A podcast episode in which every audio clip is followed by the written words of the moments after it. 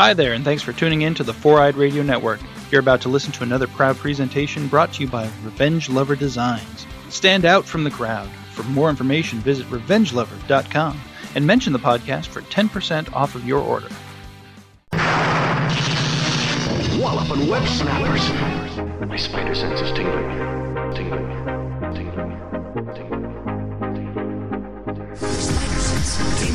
Tingling. Spider sense tells me I'm in for some trouble.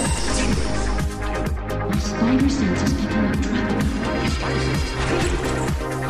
Something's turning my spider sense on. My spider sense. My spider sense is tingling. Anybody else's spider sense tingling? Welcome to Walloping Web Snappers, a Spider Man podcast where we dive into every Spider Man cartoon ever made. I'm Derek, And I'm Doug. and is your spider sense tingling? Treachery! Nailed it. To listen to this show, find us on foureyedradio.com and wherever you get your podcasts. This podcast is brought to you by Revenge Lover Designs, illustration and design that fit your personality. For samples and inquiries, visit revengelover.com. We're continuing with Spectacular Spider Man, you guys, on a very good episode that I like a lot. Yeah. if you want to watch along with us, and you should, because this is another one of those episodes that have just beautiful animation and fight sequences and everything. It's so nice to look at and watch. Uh, it's available on DVD. Uh, you can find it on Blu-rays sometimes for for for a high price, probably, but it is also for purchase on most digital platforms. So definitely available. Definitely should watch it, if nothing else, for this episode because I really like this episode a lot. So good. So much fun. Really a beautiful, beautiful way to cap off this arc. It so is. And, you know, it's this this is weird to say like 68 episodes into our podcast, but like I'm really glad that we're doing this podcast, if nothing else, because it gave me a newfound appreciation for this episode because I don't think I really Oh. I don't think I really gave it its due when I watched it originally because I watched the second season like all, you know, back to back. Like I didn't watch it week to week because it was Oh, that's right. You kind of right? like binged it before that was a regular habit of people. Right, because it had all already aired internationally, and I was seeing spoilers, and it, who knew when it was going to air in the U.S. So I found it on YouTube and just watched all of them. Um, so the thing is, like after this episode is the last arc of the entire show, and like even though I didn't know the show was canceled at that point, it is the final arc of the season. So like it's good. That's not a spoiler to say a lot of stuff happens in it. So like I think it was really easy to like almost forget about this episode because like then you're in the last arc of the season. So it's like, okay, so that's all I'm thinking about now. And I remember recognizing this episode was good when I watched it, but I don't think I realized just like how masterfully it was done. And then I'm watching this now and I'm like, this is so fucking good. Like this is just so beautiful and so well done.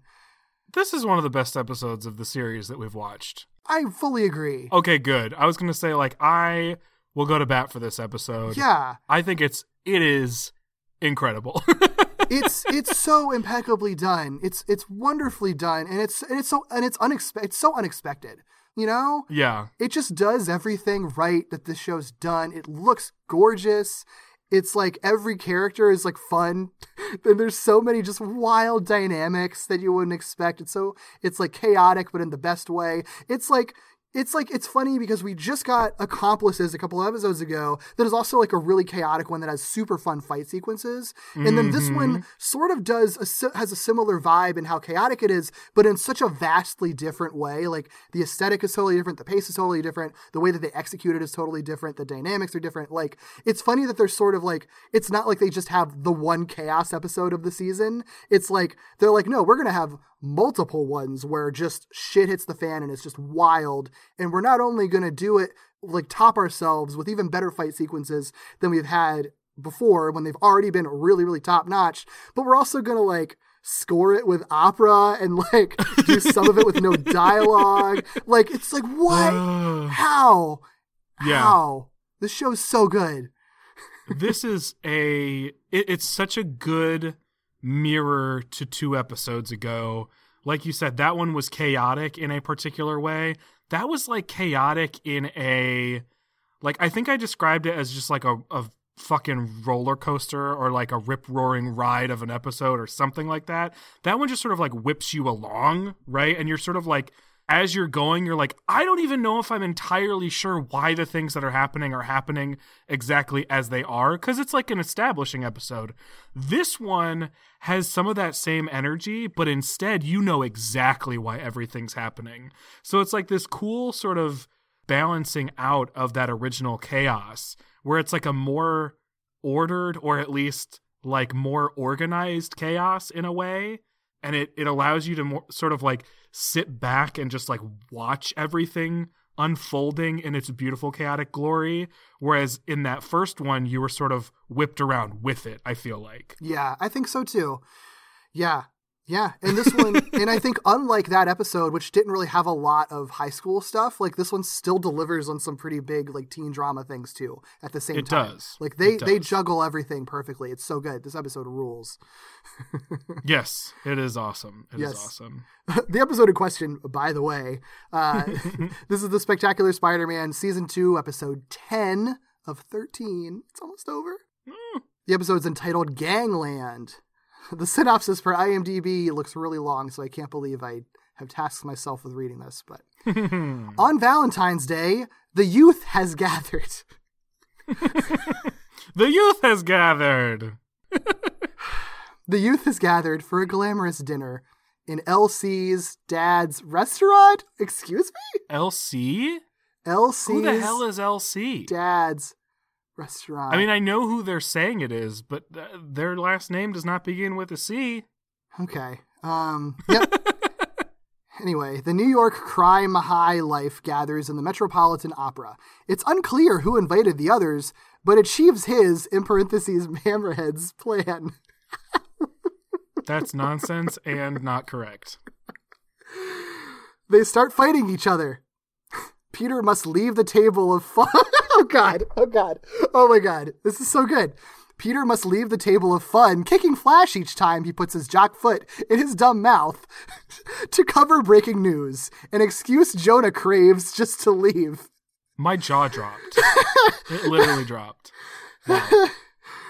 As Spider Man, Pete tries to stop the fighting fiends from demolishing the Met.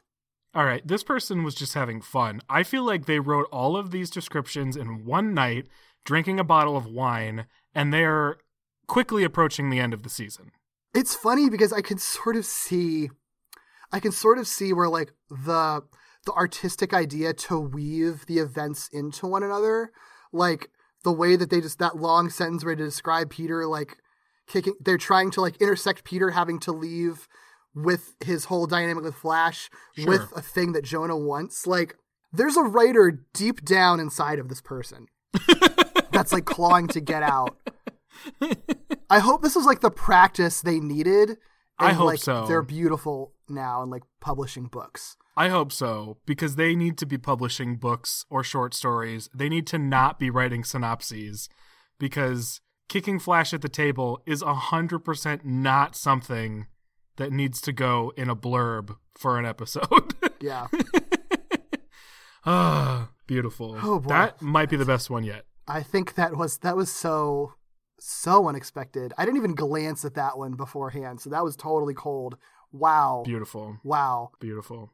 International air date for this episode was March 15th, 2009, and then didn't air in the US until all the way until October 21st, 2009. It was written by Andrew Robinson and directed by Jennifer Coyle, both of whom we have talked about multiple times. Did Jennifer Coyle also direct Accomplices? Oh, I think she. Oh, let me let me double check. Let me double Because if that's the case, her her work on these very like fight choreo heavy episodes is really something to be marveled at. she directed Identity Crisis, but no, she did not direct Accomplices. So oh, she, okay. I was gonna say, yeah. damn, what a freaking resume if she did both of those two. yeah. Yeah. Wow. I remember she also directed Reaction with Doc Ock, and then I think she directed Sheer Strength too. So she always seems to direct like the big Doc Ock episodes. Ugh, So a woman after my own heart. yeah, I mean she does a good job. So I mean, they. I. I. uh I also think it's worth noting that like the storyboard artists are probably consistent, and so there are probably just some really incredible sort of visionaries in that regard, as far as plotting out and sort of vi- envisioning some of this choreography. So Definitely. uh, yeah. massive credit to that that team too.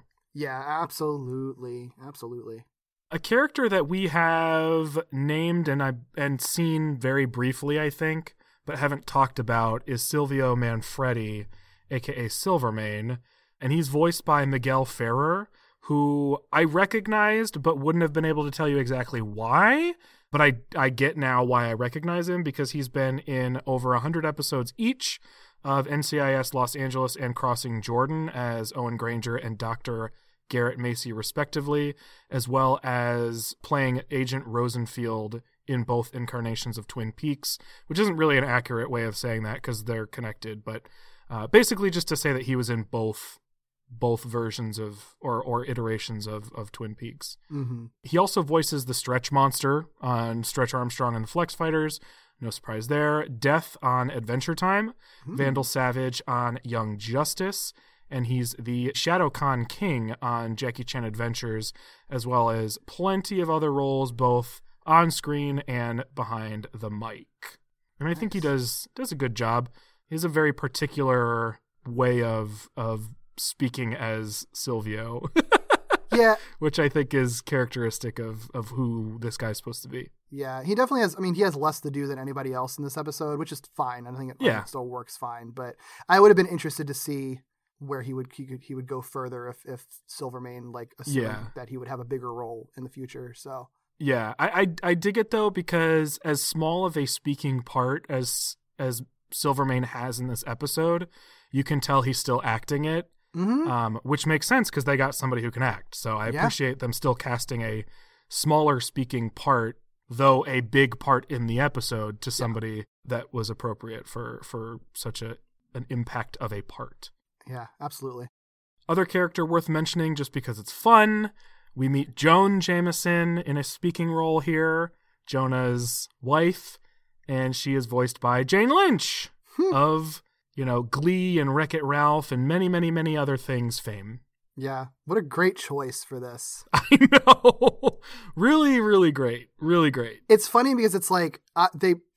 Uh, we'll meet her shortly, but it's like you know you can tell by casting Jane Lynch, like she's like played to be. It's it's it's sort of like the archetypal dynamic of just like the like kind of like harsh wife who's like got her husband by the balls or whatever. But like it works with J. Jonah Jameson because he's such a pompous like blowhard that like you want his wife to be like that because she can Yeah. put him in his place. yeah, no, I think that's what makes that dynamic fun. I think when it's just like, I think when it's the Jane Lynch character in Wreck It Ralph, it's less fun than here, where like Fix It Felix is such a like romantic pushover that you're like, well, of course she'd walk all over him. In this case, I think it's specifically fun because Jonah, in almost every other circumstance, is anything but a pushover.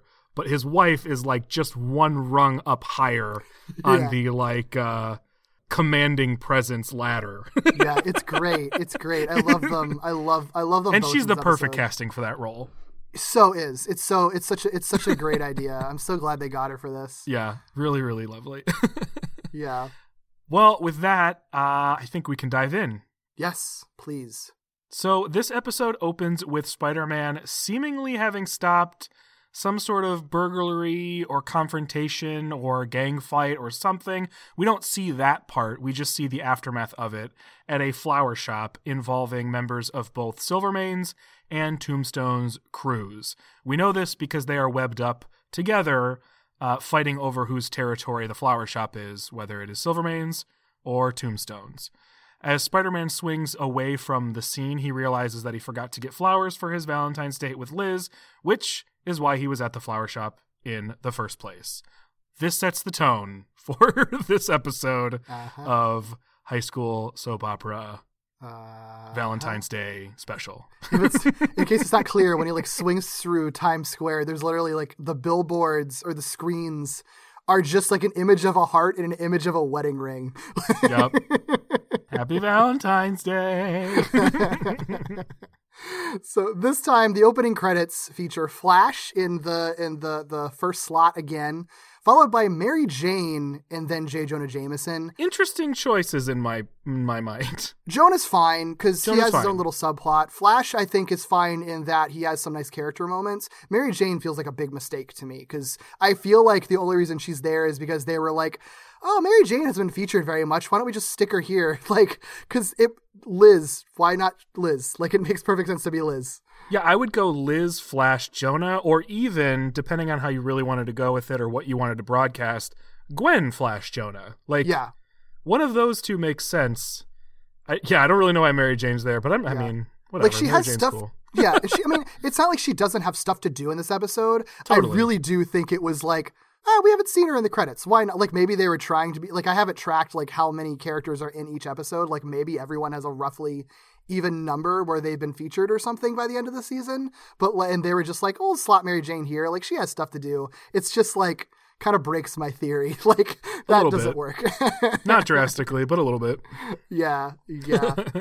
but anyway, we cut to a restaurant where Peter meets Harry. There's a nice little bit where like Harry's looking for him, and as soon as he turns his back, uh, Peter just like jumps down from up above and like. Peter, someone could see you. Like, what if Harry's back wasn't turned? He was inside. How could Yeah. you tell what he was doing? I mean, this we've we've mentioned it so many times. Peter's terrible at at hiding his identity. And actually, we didn't even mention last week that Peter waits until he gets to school to change into his regular clothes. Why doesn't he land like 2 blocks away? I don't understand. Yeah, what and just dumb- walk up. Uh, dumb child. He's a dumb Yeah, child. very He'll dumb grow up- child. He will grow up eventually. He's just got got some learning to do. No, he won't, because the season ends in three episodes. Oh Okay. man, oh man, yeah, but yeah, but Harry even comments on it though. He's just like, dude, from ninja much? Like, what? Where did you come from? Yep. yeah, but they're both in cute little tuxes. Harry's in a green tux, which you'd think would be kind of triggering for him, but I guess he likes the color. Yeah. and uh, they're like cute, and they're waiting for Gwen. Harry notes that like Gwen's not there yet because she's getting ready with MJ. Turns out she's getting a whole little makeover from MJ. Yeah. Because when she arrives, the boys are taken aback, and MJ even introduces the new Gwen Stacy. And it, it, it's not like it's a brand new character model, but like she doesn't have her glasses on, her hair is like kind of styled, and she looks like she got a little blowout. Looks nice. She looks she looks really nice. She has a nice little dress and shawl. Like it's great. I love it. I really appreciate this moment because when they first sort of like showed her step out of the van and then it became obvious they were like panning up, I was like, this is weird. But then it immediately stops being weird because Mary Jane and Gwen are still in like totally appropriate, like 16 year old, like date clothes. like, Yeah. that you would expect them to go out into like a dance. It's all like very cute. it's really cute and i oh, i love i love like you know they see gwen and she's like wow she's beautiful and gwen just says a little like hi when she steps out like she's still like totally awkward like and everything it's great i Yeah. love it Her hair never stops moving in this scene. Did you hmm. notice that? the wind is only blowing on her nobody else's hair is moving not even mj's Yep. Yep. It's so funny. yeah so peter's reaction to this is that gwen looks like an angel and gwen's like oh that was really nice and you know i mean i guess she is some kind of like celestial being given that her hair is always blowing for some reason Yeah. I don't know why I was put off by this so much, but like obviously Harry notices this. So then he's like, "Hey, babe." And it just felt really gross to me for some reason. Like he's her boyfriend, so it makes sense. Like there's nothing wrong with it. But hearing him say that just felt something about that felt really icky. He he like steps in though when Peter says this, like between the two of them. Oh, and okay. kind of like grabs Gwen's arm, which kind of has a similar vibe to it. I think it's sort of in the same category as what we talked about last episode, where like I get it, it's very human, but it doesn't make it not feel kind of gross. yeah. Yeah. yeah, I don't know. No, it just felt. I think I just. I mean, I just don't like Harry and Gwen together, even if like nothing bad is really happening right Yeah. now. It's just like Harry is just. I mean, I get he's. I don't. I don't dislike Harry, but like he's just kind of creepy when he's with her, and might be reading a little too much into it. But like, No, we called all the red flags a long time ago. yeah, yeah, yeah, I mean, we when he first identified that he liked Gwen, we were like, okay, this is sweet. But then once it was sort of confirmed, that's when like all the red flags started going off, and we were like, do you really like Gwen or are you just happy to have a girlfriend? Those are different things. Yeah, I think I think that's always in the back of my head whenever he's like interacting with her, even when like he's ostensibly just doing like boyfriend stuff. It's just like, Yeah. oh, this just feels it feels like you're just performing right now. It doesn't feel like this is Yeah. real. But yeah, like like you said, when Pe- Peter does say that Gwen looks like an angel, kind of like after this is happening. So he says she looks like an angel. It's, it's really sweet. Uh, but Liz and Mark are right in the lobby watching this happen, and Liz clearly looks a little bit sad about it. yeah, I would be too. I Yeah. Peter is very dumb in this episode. Oh, he really I, is. It's it's all it's all that teen teen soap stuff, but he's really dumb in this episode. Especially dumb. It's it's so baffling to me that like he doesn't when he shows up harry is waiting for gwen who isn't there yet so go inside and greet your fucking girlfriend dude Who I think it is I think it is clear by the end of the episode, though it's not specified, that Liz lives in this building, I think. Like they own the restaurant downstairs, and I think they live in an apartment upstairs. oh my god it's all the even same think I think it's all the same building. I'm pretty sure that's the case. i didn't even think of that but that makes sense And if that is the case, it Peter I mean, Peter's an idiot, so it's not a surprise he wouldn't put these pieces together, but he should re- like know that Liz would be there. She probably lives in this building god because she and Mark are waiting downstairs like just right by the elevators in the lobby. yeah oh peter you little shithead oh, it makes Yeah. me so mad it makes He's real so bad in this episode. He's real bad in it. Yeah. yeah, so that's not great. This is why Liz is so insecure around Gwen, obviously. It it ends up making all the sense in the world, for sure. Yeah, it really does. But the other the other little uh, story that's happening in this episode is uh, we follow Jonah and as he is arriving with his wife Joan to an opera house for their Valentine's Day date, and he doesn't want to be there because he's J. Jonah Jameson. Uh, why would he like an opera like that? in what universe would J. Jonah Jameson be like? I'm gonna go to the opera with my wife. Like, obviously, I don't not. know. They're they're yelling a lot. They're pretty much scream singing, so it seems like his vibe, right? Sure. Yeah, that feels like that's very insulting to opera, but okay. They're both loud, I guess is what I'm trying to say. Question: Did you was this just me uh like crossing wires or did you also I I don't know, you'd have to get yourself in the headspace of when you first watched this. Did you also think that these were the same location at first? I think so because, yeah, I mean, because there's nothing. I feel like it's not super clear at first. Like I feel like you kind of have to piece it together and even then I feel like it's still not that clear like what the spatial relationship between these two locations is. I think it's just clear enough once once it's pointed out that they're just in a restaurant and then Jameson is at the opera.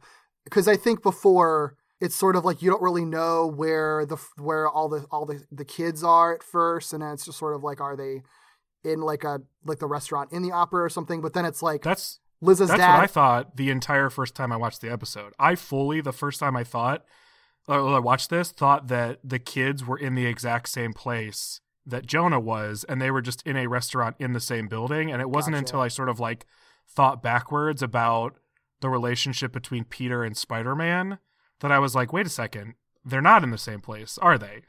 yeah, no, that didn't. I don't think that tripped me up really. I mean, it was it was once the the kids are literally in the restaurant and like Liz is like, my dad owns the restaurant, and like Jameson is like at a major opera. I'm like, okay, these definitely these can't be the same place. Like, I guess it didn't really like I wasn't really thinking about like that. Just I just kind of assumed that, but I was but I see how you would thinking about it. I see how you would I see how you would think that though because you know they're both designed to be like kind of hoity-toity looking things so like the designs are really similar Yeah. in this show because things are pretty simple anyway so like it all checks out.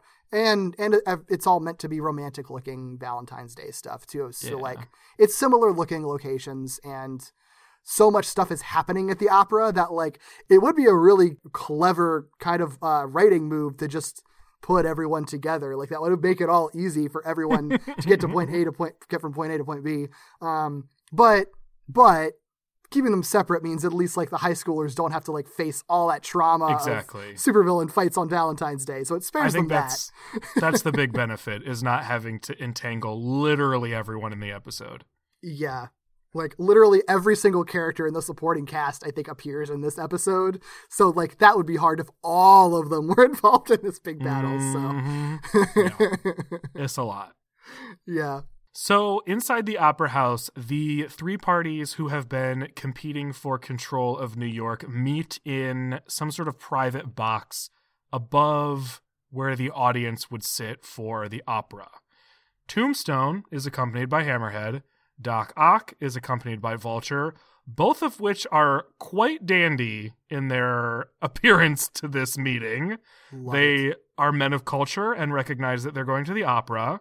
It's a lot. It's wonderful. It's wonderful. it's it is wonderful. I I think I like Doc Ock's get up a little bit more stripped down once we get to it because I it's weird because normally I'm very very pro cape, but I feel like in his case the cape is hiding what I think really works for him in the tuxedo, which we've seen before.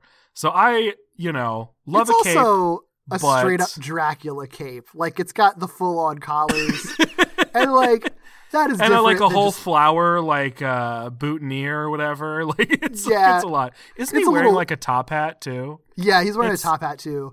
It's, It's great, but it's a little it's like it's a little much like in terms of like if I were to dress him myself in real life. But like I it's think it, perfect for what's happening Yeah. and how they have been interacting with these other groups like it's very much new folks in in this sort of dynamic and we've seen that they have been kind of um overperforming in these circumstances and that fits perfectly in with what they've been doing thus far. You know like they've been demanding to be taken seriously and i think that's the kind of peacocking that sort of like fits in with doc ock walking into the room with like two hot chicks under his arms to the last meeting you know what i mean? Like it's all peacocking because i think he's the new guy. I think Yeah. that's all it is. Because he has no purpose for that. He's a logical guy. Like it's all ridiculous. It's calculated whatever it is. Yeah.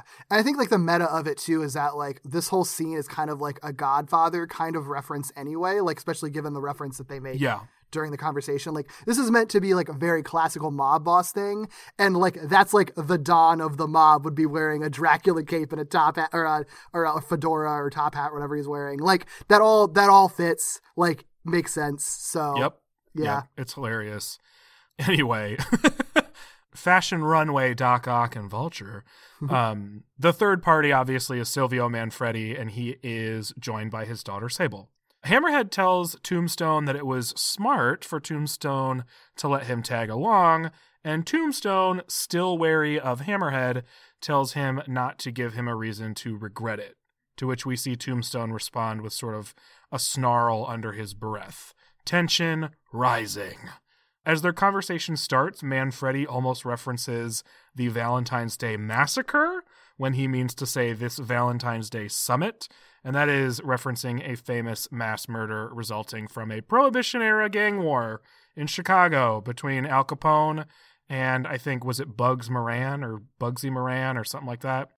It was a gang war in Chicago. Yeah, I think the other interesting thing about that, I did, I didn't figure this out. I was just like kind of reading about it that someone sort of pointed out is that the end result of that massacre, like, because Al Capone ended up like slaughtering a bunch of rival gang, gang leaders, right? And then Yup. it was supposed to be a peaceful meeting, so it's exactly what happens here, right? Like it's supposed to be peaceful, breaks out into into chaos, but like that was sort of that's sort of like known to be the end of his like reputation for being like a philanthropist or whatever and, and it Makes brought the, the full force of the police down on him which is exactly what happens to tombstone in this episode It's beautiful. yeah It's beautiful. so, uh, that meeting is sort of starting with all the tension you'd expect it to to bring with it. We cut back to the restaurant where Peter, Liz, Harry, Gwen, MJ, and Mark are greeted by the rest of the high school soap opera crew in Sally, Rand, Kenny, Glory, Flash, and now Sha Shan. Flash, interestingly, proposes that they eat together buddying right up to Peter, but also expected, or more expected, Sally objects to this very loudly. Strangely, Liz sort of pleads with Sally for them to stay, kind of glancing or at least like body language indicating that she's conscious of Gwen being Mm-hmm. there. Uh, and so the second group ultimately joins, and they all 12 of them smash into this half circle booth. Liz's like plea like broke my heart because it's delivered really well because it's like her It voice is is almost like really well. trembling and it's like that's this is the thing that I think probably maybe colored my my feelings on her in the last episode like have like having seen this and then going back and rewatching that one is like her insecurity is so on display here and she's just like I just need a friend and I don't feel like anybody at this table right now is my friend at this point in this Yeah. situation. Totally. Yeah, and like, you know, she's clearly raw from just having seen Peter hit on Gwen before he even goes in to see her. So it's like I get it. Like it all it all checks out. Like I feel so bad for her. And and doubled by the fact that Peter is complaining like not like kind of subtly complaining about the prices of the food and she's just like you don't have to pay for it. It's all free. My dad owns the restaurant, which makes like Peter being shitty to her uh, that much worse cuz it's like Oh, I I guess literally so. covering the fucking bill. Oh, I uh yeah, I guess so. I I thought I mean, I think that's a little awkward only in the fact that like I guess it should have probably been clear from the onset that that was the case. Maybe I was blinded by the the anxiety of like having to pay for for a like a date as a high schooler. Like I a Yeah. 100% would have been the Peter being like, "Oh dear god, please don't order something that's like $50." Yeah. So, maybe I was blinded by that. I just think like she's just really cool about all of all of that stuff. Every like it's like I feel like it was indicative of that the fact that like she like she gets what all of Peter's insecurities are. Like she knows that like Totally. she knows about the money issue, she knows about his job, she knows that he just does weird shit and like smells bad for no reason sometimes and she's like cool with it and I think that makes it even more of a stark reflection on him the fact that he doesn't recognize any of her insecurities or like recognize when she's clearly like unhappy about anything like the fact that she's like pleading to her friend to stay and he doesn't even pick up on that whatsoever you know? Totally. Yeah, no, I get you. I, I I think I misunderstood. I thought you were saying that like Peter was being shitty in that moment. no And I like, I don't no. think he's being shitty. no i mean being shitty in like after the in the whole episode to her like just not seeing her Yeah. at all yeah, no, he's fully established shitty boyfriend. i do think that sally is a good friend to liz though sometimes and i think Sally like her that's her one redeeming quality. Sally's one redeeming quality because I I mean, I get that she had her humanizing moment last week, but I think her actual her only actual one redeeming consistent redeeming quality is that she's a very good friend to Liz. Yeah, like even all of her complaining and stuff is usually from the perspective of like, I don't like this for you, Liz, specifically. like, I, which is fair. And she's honest, honestly, even though it's coming from the wrong perspective, she's not wrong. So like, It's still protective. Like it's it's all in the interest of protecting her friend Liz. yeah, and I think that's that's worth noting and very cool. Yeah, Yeah. Her context is just a little warped. yeah, yeah, yeah, yeah, totally. So, in the private box, back up to the private box, the group is being served food and it's and they're being served by a familiar character in Patch, who Hammerhead recognizes and is basically like, "What are you doing here, Patch?" And Patch is like, "I just need the money." So Hammerhead's like, "Fine, whatever. Just stay out of the way and don't let anyone notice you here." The other thing that happens in this in this scene is that Hammerhead is given an anonymous note by a different server, and that note says, "Hope you like the flowers." Red flag. Okay. Interesting. Interesting. yeah. I would just be like, so this is definitely like a bomb or something, right? Like, I would be. I so love this suspicious. episode so much. Oh, so I love good. this episode so much. yeah, yeah, yeah, no, I would be suspicious, but I get. I, I think Hammerhead is incredibly smart in this episode. Oh, he totally. and I is. think that is why I mean that's why he's not suspicious. He, he's like putting together pieces that that shouldn't even be visible. It's Yeah. great. yeah, it's it's really good. Well, back at the restaurant, Flash very obviously on purpose drops a fork under the table, and then is like, "Okay, Peter, come." Pick up this fork with me, and you know they're sitting on the table for a long time. Classic comedy bit. It's great. But he pulls Peter onto the table specifically to have a little side with him, and he's kind of explains that he's nervous about appearing stupid in front of Sha Shan. And Peter's like, dude, ship sailed. Um, Can't help you with that, buddy. and then Flash screams, "Shut up!" So I love like the, if you look at the perspective of like everyone above the table, they just hear Flash scream, "Shut up!" like while they're having this conversation for like Yeah. minutes under the table. It's great. He makes he asks Peter to kick him anytime he begins to say something that might come across as unintelligent or embarrassing, and Peter's like, "Hell yeah." That's I absolutely. Are you kidding me? so yeah, so that's that's gonna be their little their relationship. I really like this dynamic that we don't get to see a whole lot of, but I like to imagine happens in very particular circumstances, in very particular contexts, which is that Flash, when insecure, and I feel like maybe this hasn't happened in a while, but it's probably happened before, turns to one of his earliest friends for help. Yeah. Who is Peter, right? It makes perfect sense. I mean, we know that he has identified Peter as this sort of like mysteriously attractive to girls figure, but I do think the fact that they have been established as old friends who have distanced informs this as well. And I, I really like that dynamic because even though Flash is Peter's bully at school in a lot of cases, when mm-hmm. they're one on one under this table, they do talk to each other quite like equals. And I love that. Yeah, It's a cool situation to see them in.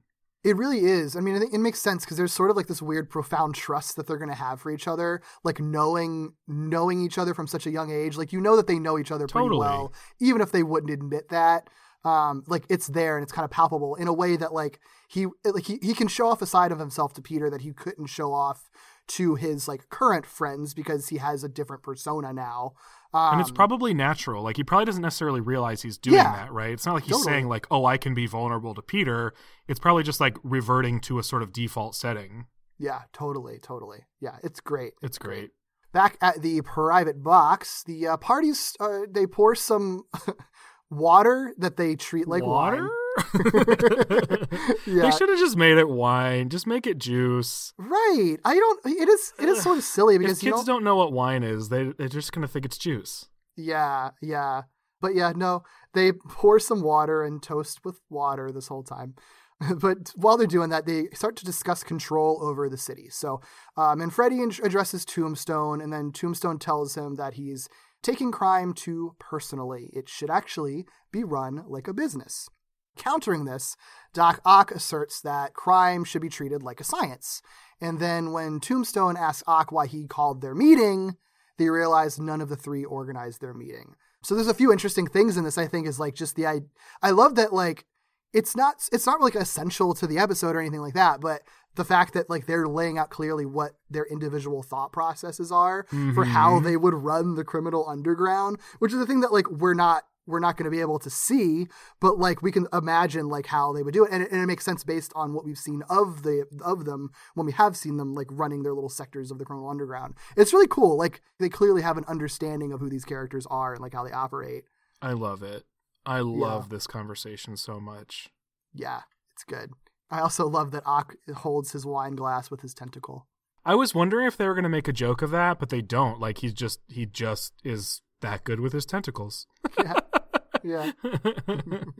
so this this conversation sort of like like you said it culminates in this moment where they all realize none of them organized the meeting and so they're all kind of confused about this and like accusing each other of lying basically saying like no obviously you called this meeting i don't know why you're being weird about it hammerhead sort of seeing this play out and kind of recognizing this dynamic and i will be very curious to to get your thoughts on this because I mm-hmm. feel like it could be interpreted a couple different ways, but I do think it is a particular way, and I'm curious if you think it's the same as I do. Okay. Recognizing that this is sort of happening, Hammerhead asides to Sable that they could quote settle this easy. He turns to the bouquet of flowers.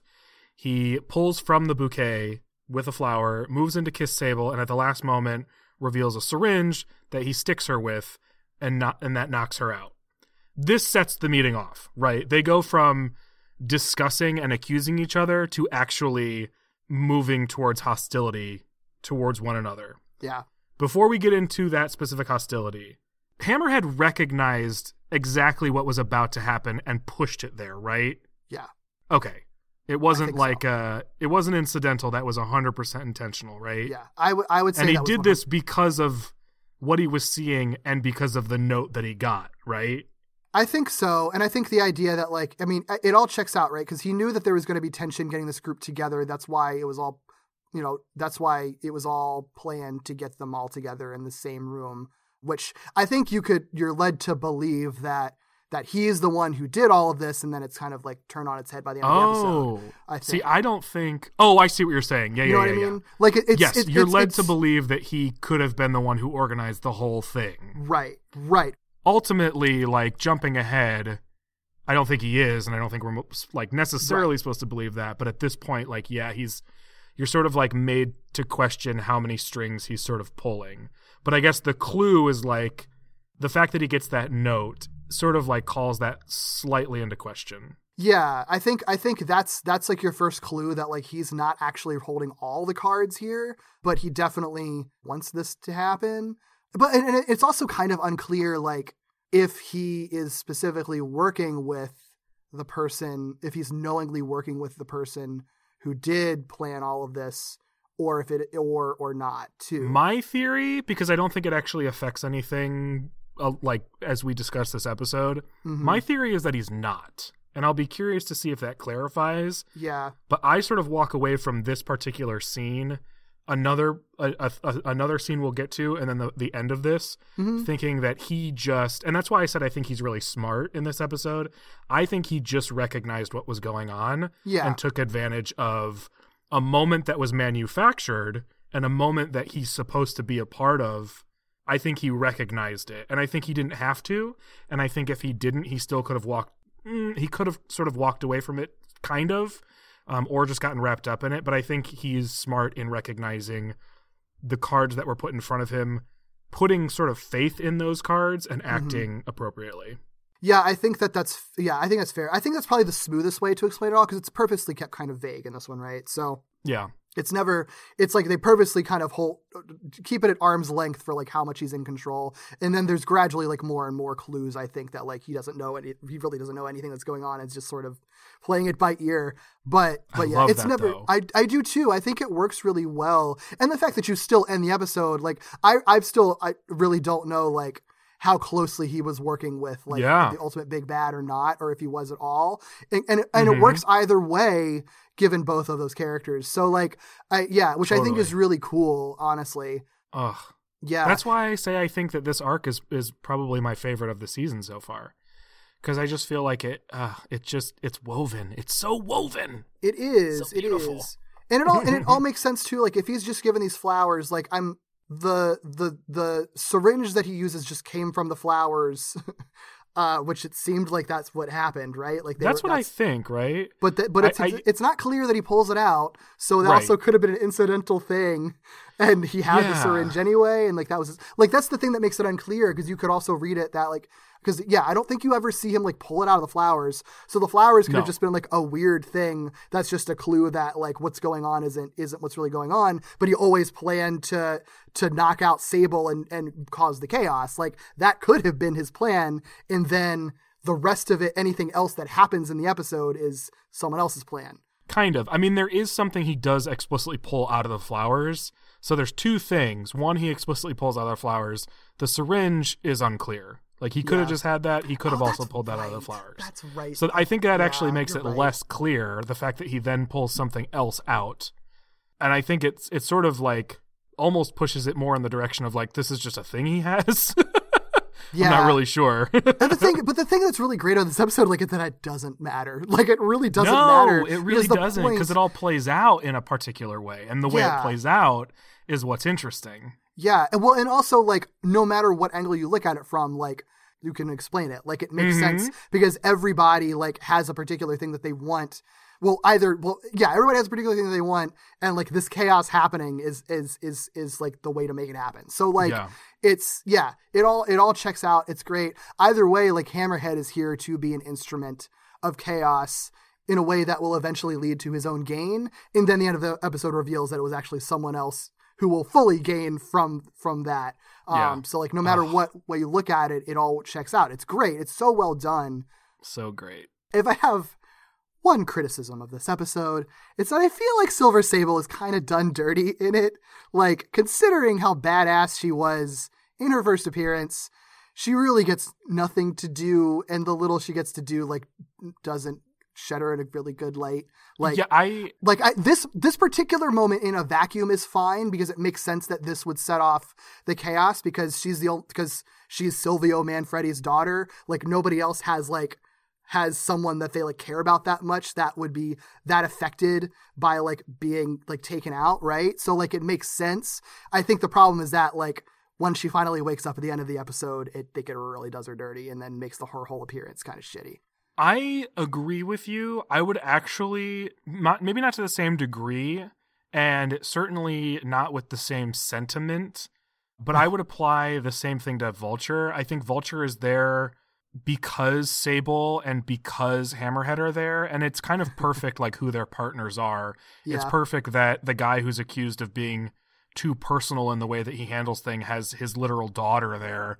The fact that the guy who wants to treat things like a science has a fellow scientist there, and the guy who treats it like a business has, you know, a guy that is sort of self interested in a business type of way there. Like it makes Oh, sense wow. that they're all there, Didn't think about that. but because Hammerhead is the one who I mean, like it's basically just all their number ones. Like their first in commands all make perfect sense thematically.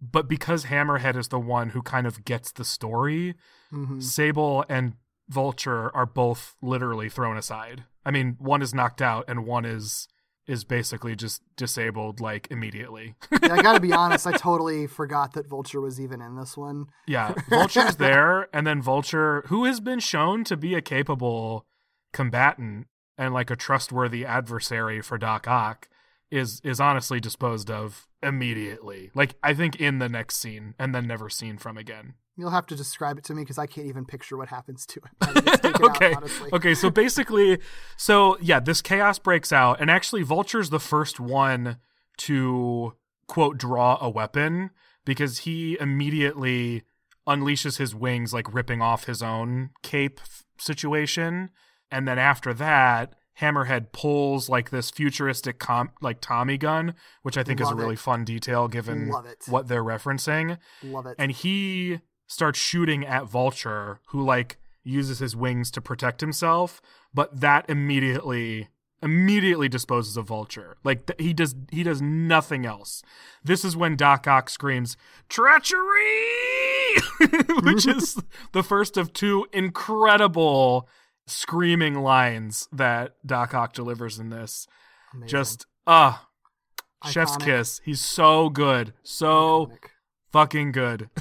Yep, love this it. is also where like Doc Ock throws off his cape and all his extra stuff, and you just see him in like his perfect long tail tux and like tentacles. Oh, it's so great. Such a I good was look. so excited for you Keep to see this episode. So Keep excited it. for you to see this one. Fuck the jumpsuit, keep the tux, buddy. he pulls it off very well. Also, all of the men in tuxes in this episode are drawn with such incredible detail given how much action they are given. Those yeah. creases do not fucking budge. It's amazing. Tombstone's creases, incredible. Doc Ock's creases, incredible. Like they never let up. Those pants are on point. Yeah, great. Love it. So much respect given to these tuxedos. hmm And the animators of those tuxedos, 100%. Oh, for sure. For sure. so, okay, let's see. Where are we at? Okay, so Hammerhead is shooting at Vulture. Ock is screaming. Everybody's sort of drawn their weapons, I, except for Silvermane, because that's that's its own thing in a moment. And Hammerhead, again, I think being really smart, recognizing things and, and connecting dots, as he's firing, shouts, Your plan worked, boss, and tosses the gun to Tombstone, who is visibly surprised by what Hammerhead has just done, and then quickly attacked by Doc Ock. he literally says, What? Yes. it's great. And it's so out of character for him because he's always so like Yes. calm and stoic. So for him to just be like, Excuse me, what? so good. His reaction, but also just the way that Hammerhead so like violently pulls the puppet string in this moment. I love so much. It's so quick thinking.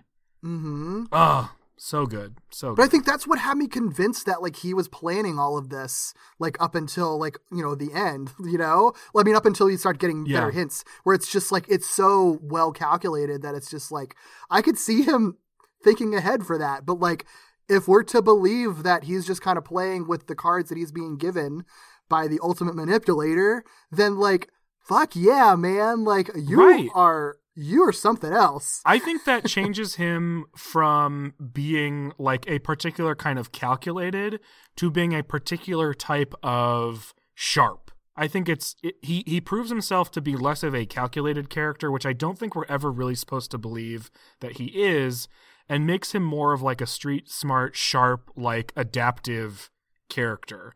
And I like that for him. I really, really do. I think it's a lot of fun, especially given that he's sort of been failing at these very specific tasks that he's been given. When he's been given a situation where he doesn't have to necessarily follow Tombstone's rules, he sort of like steps up. And part of that I'm sure is motivated by vengeance and and sort of being fed up with Tombstone, but I love it nonetheless. I this is why I said last week that I feel like given what we see in this arc, I do think Hammerhead could have carried an arc as the main villain of an arc. I think it ultimately would have gone a certain way to be convincing, I think, and I think we see how that might might have gone by the end of this episode. But I do think Hammerhead could have been a compelling temporary big bad. Yeah, it would be. He's yeah. I mean, yeah. I mean, if he just if he just gets really cocky, you know what I mean? Like I think that would be such a fun story, especially if he's being manipulated into believing he has a right to be cocky. that's true. Yeah. I think that'd be great. Ugh, who knew? Hammerhead. Who know, knew you'd be wa- like I'd be walking away from this series being like, man, Hammerhead. Whoo, they really they nailed that. yeah, they do such yeah, they just do such great things. It's fabulous.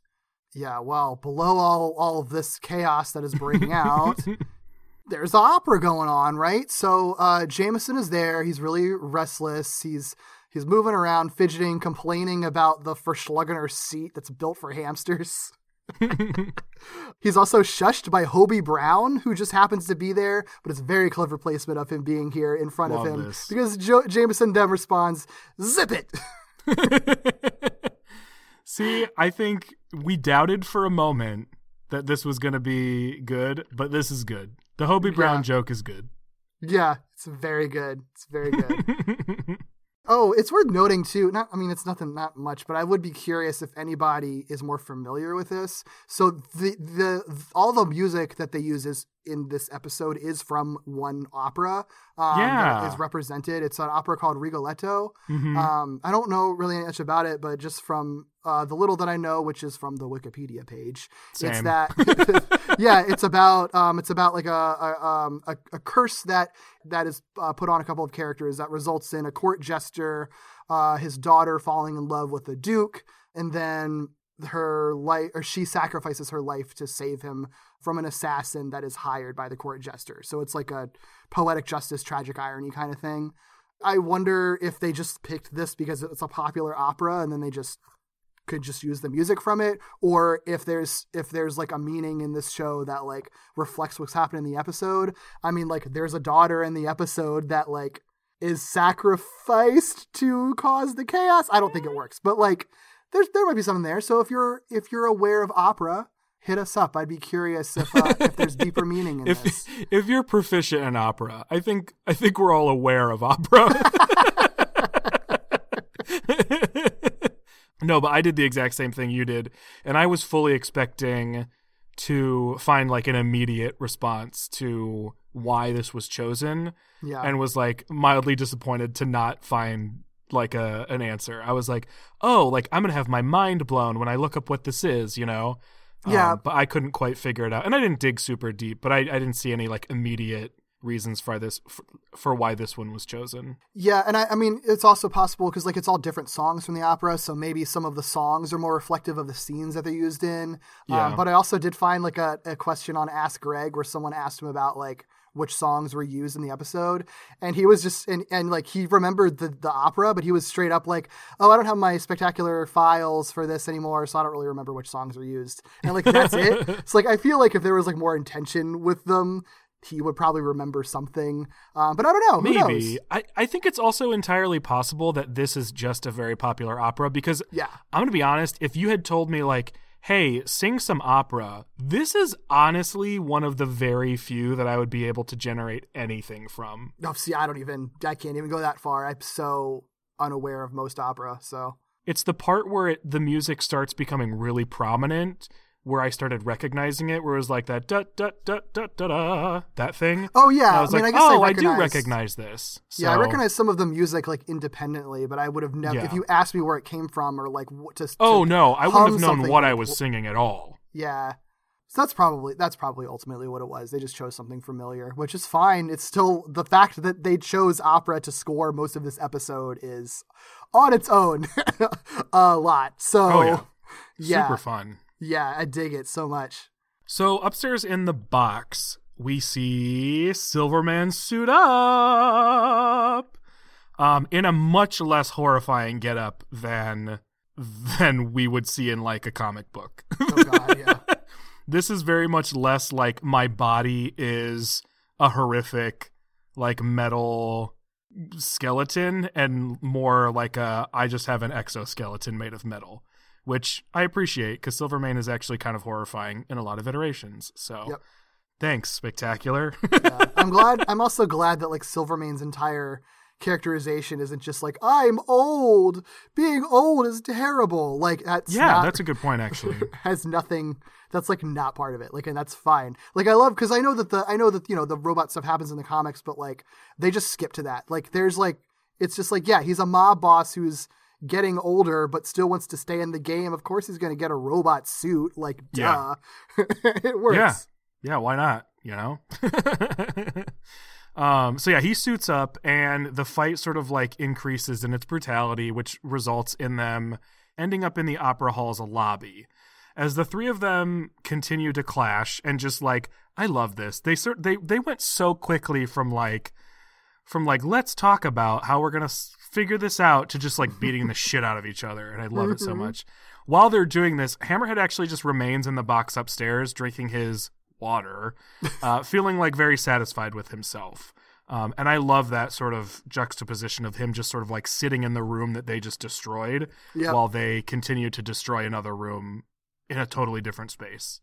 Love that. Love it. So good. Yep. Love It really does feel it feels significant like seeing him sip on his own satisfaction. I love that. yeah We do get a brief moment where Patch calls Robbie to report the confrontation, which we will see sort of come full circle in just a moment. Yes, yes.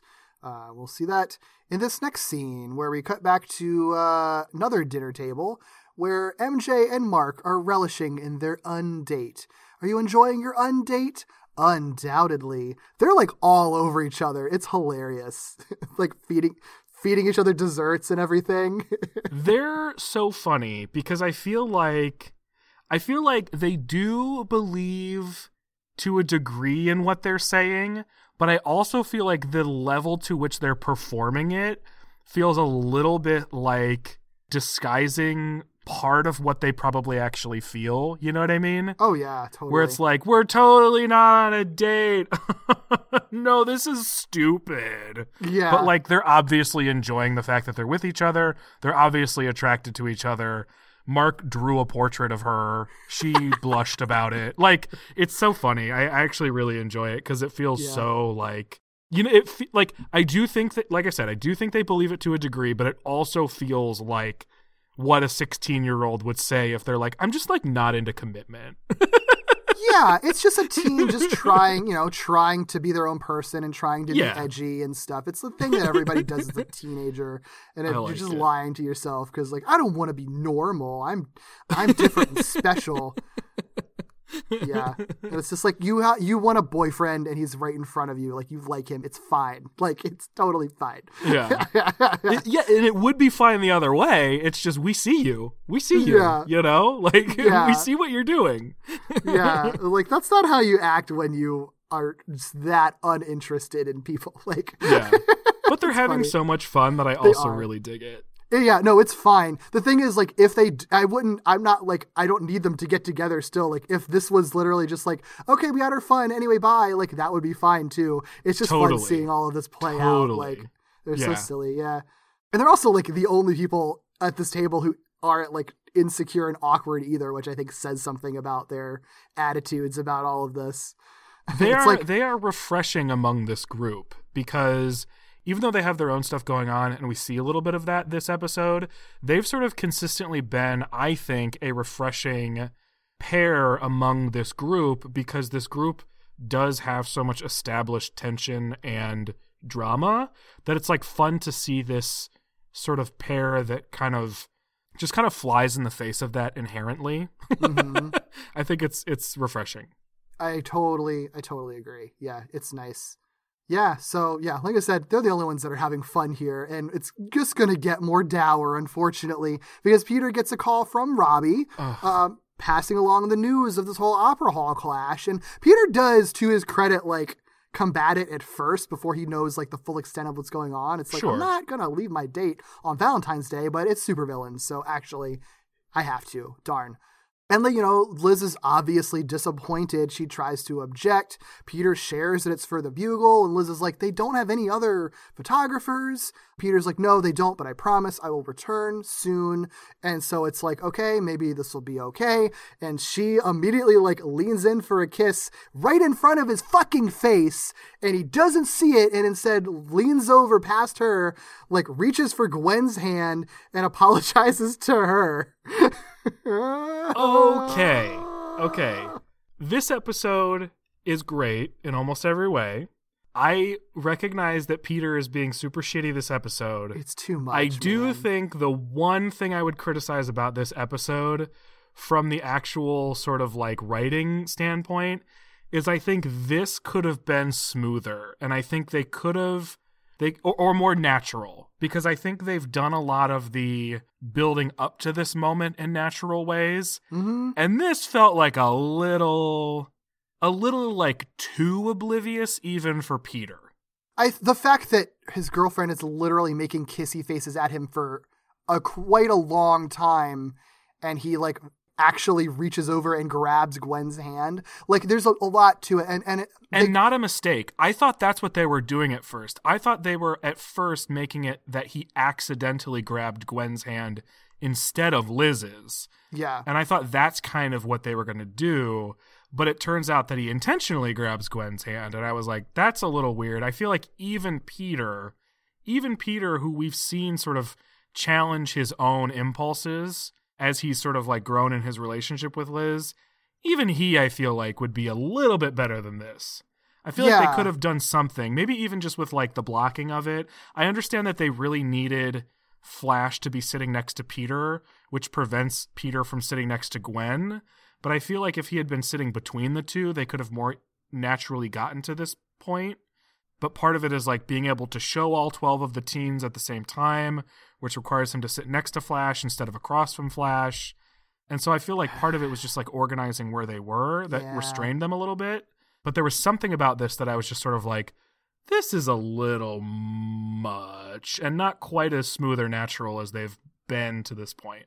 I think I think I think a big thing is that like you could have conveyed what we're supposed to feel from this and sort of like the sort of heartbreak that we're supposed to feel from it without all of those little elements. Like the fact that Gwen that uh, Liz is making the obvious kissy face and she's holding it for a long time. The fact that that Peter grabs Gwen's hand and and says like I'm sorry Gwen and doesn't really say I'm sorry Liz. Like I think all of those things together end up being too much. You could have taken out a couple of those pieces Hmm. and still and it still would have been conveyed fine. It's just the Yeah. fact that all of that stuff is too much. Maybe that's part of it. Yeah, like I'm I'm trying to imagine like what some of the stripped down circumst like more stripped down versions would be. Like um if he didn't grab her hand but sort of like as Liz was leaning towards him, he didn't notice and like turned to Gwen instead. I I could see that almost almost like similar to how Harry treated Gwen in the episode where he like accidentally pushes her hand away to call his dad. Yeah, Something like that and using the same pieces on the board but maybe just not all of them.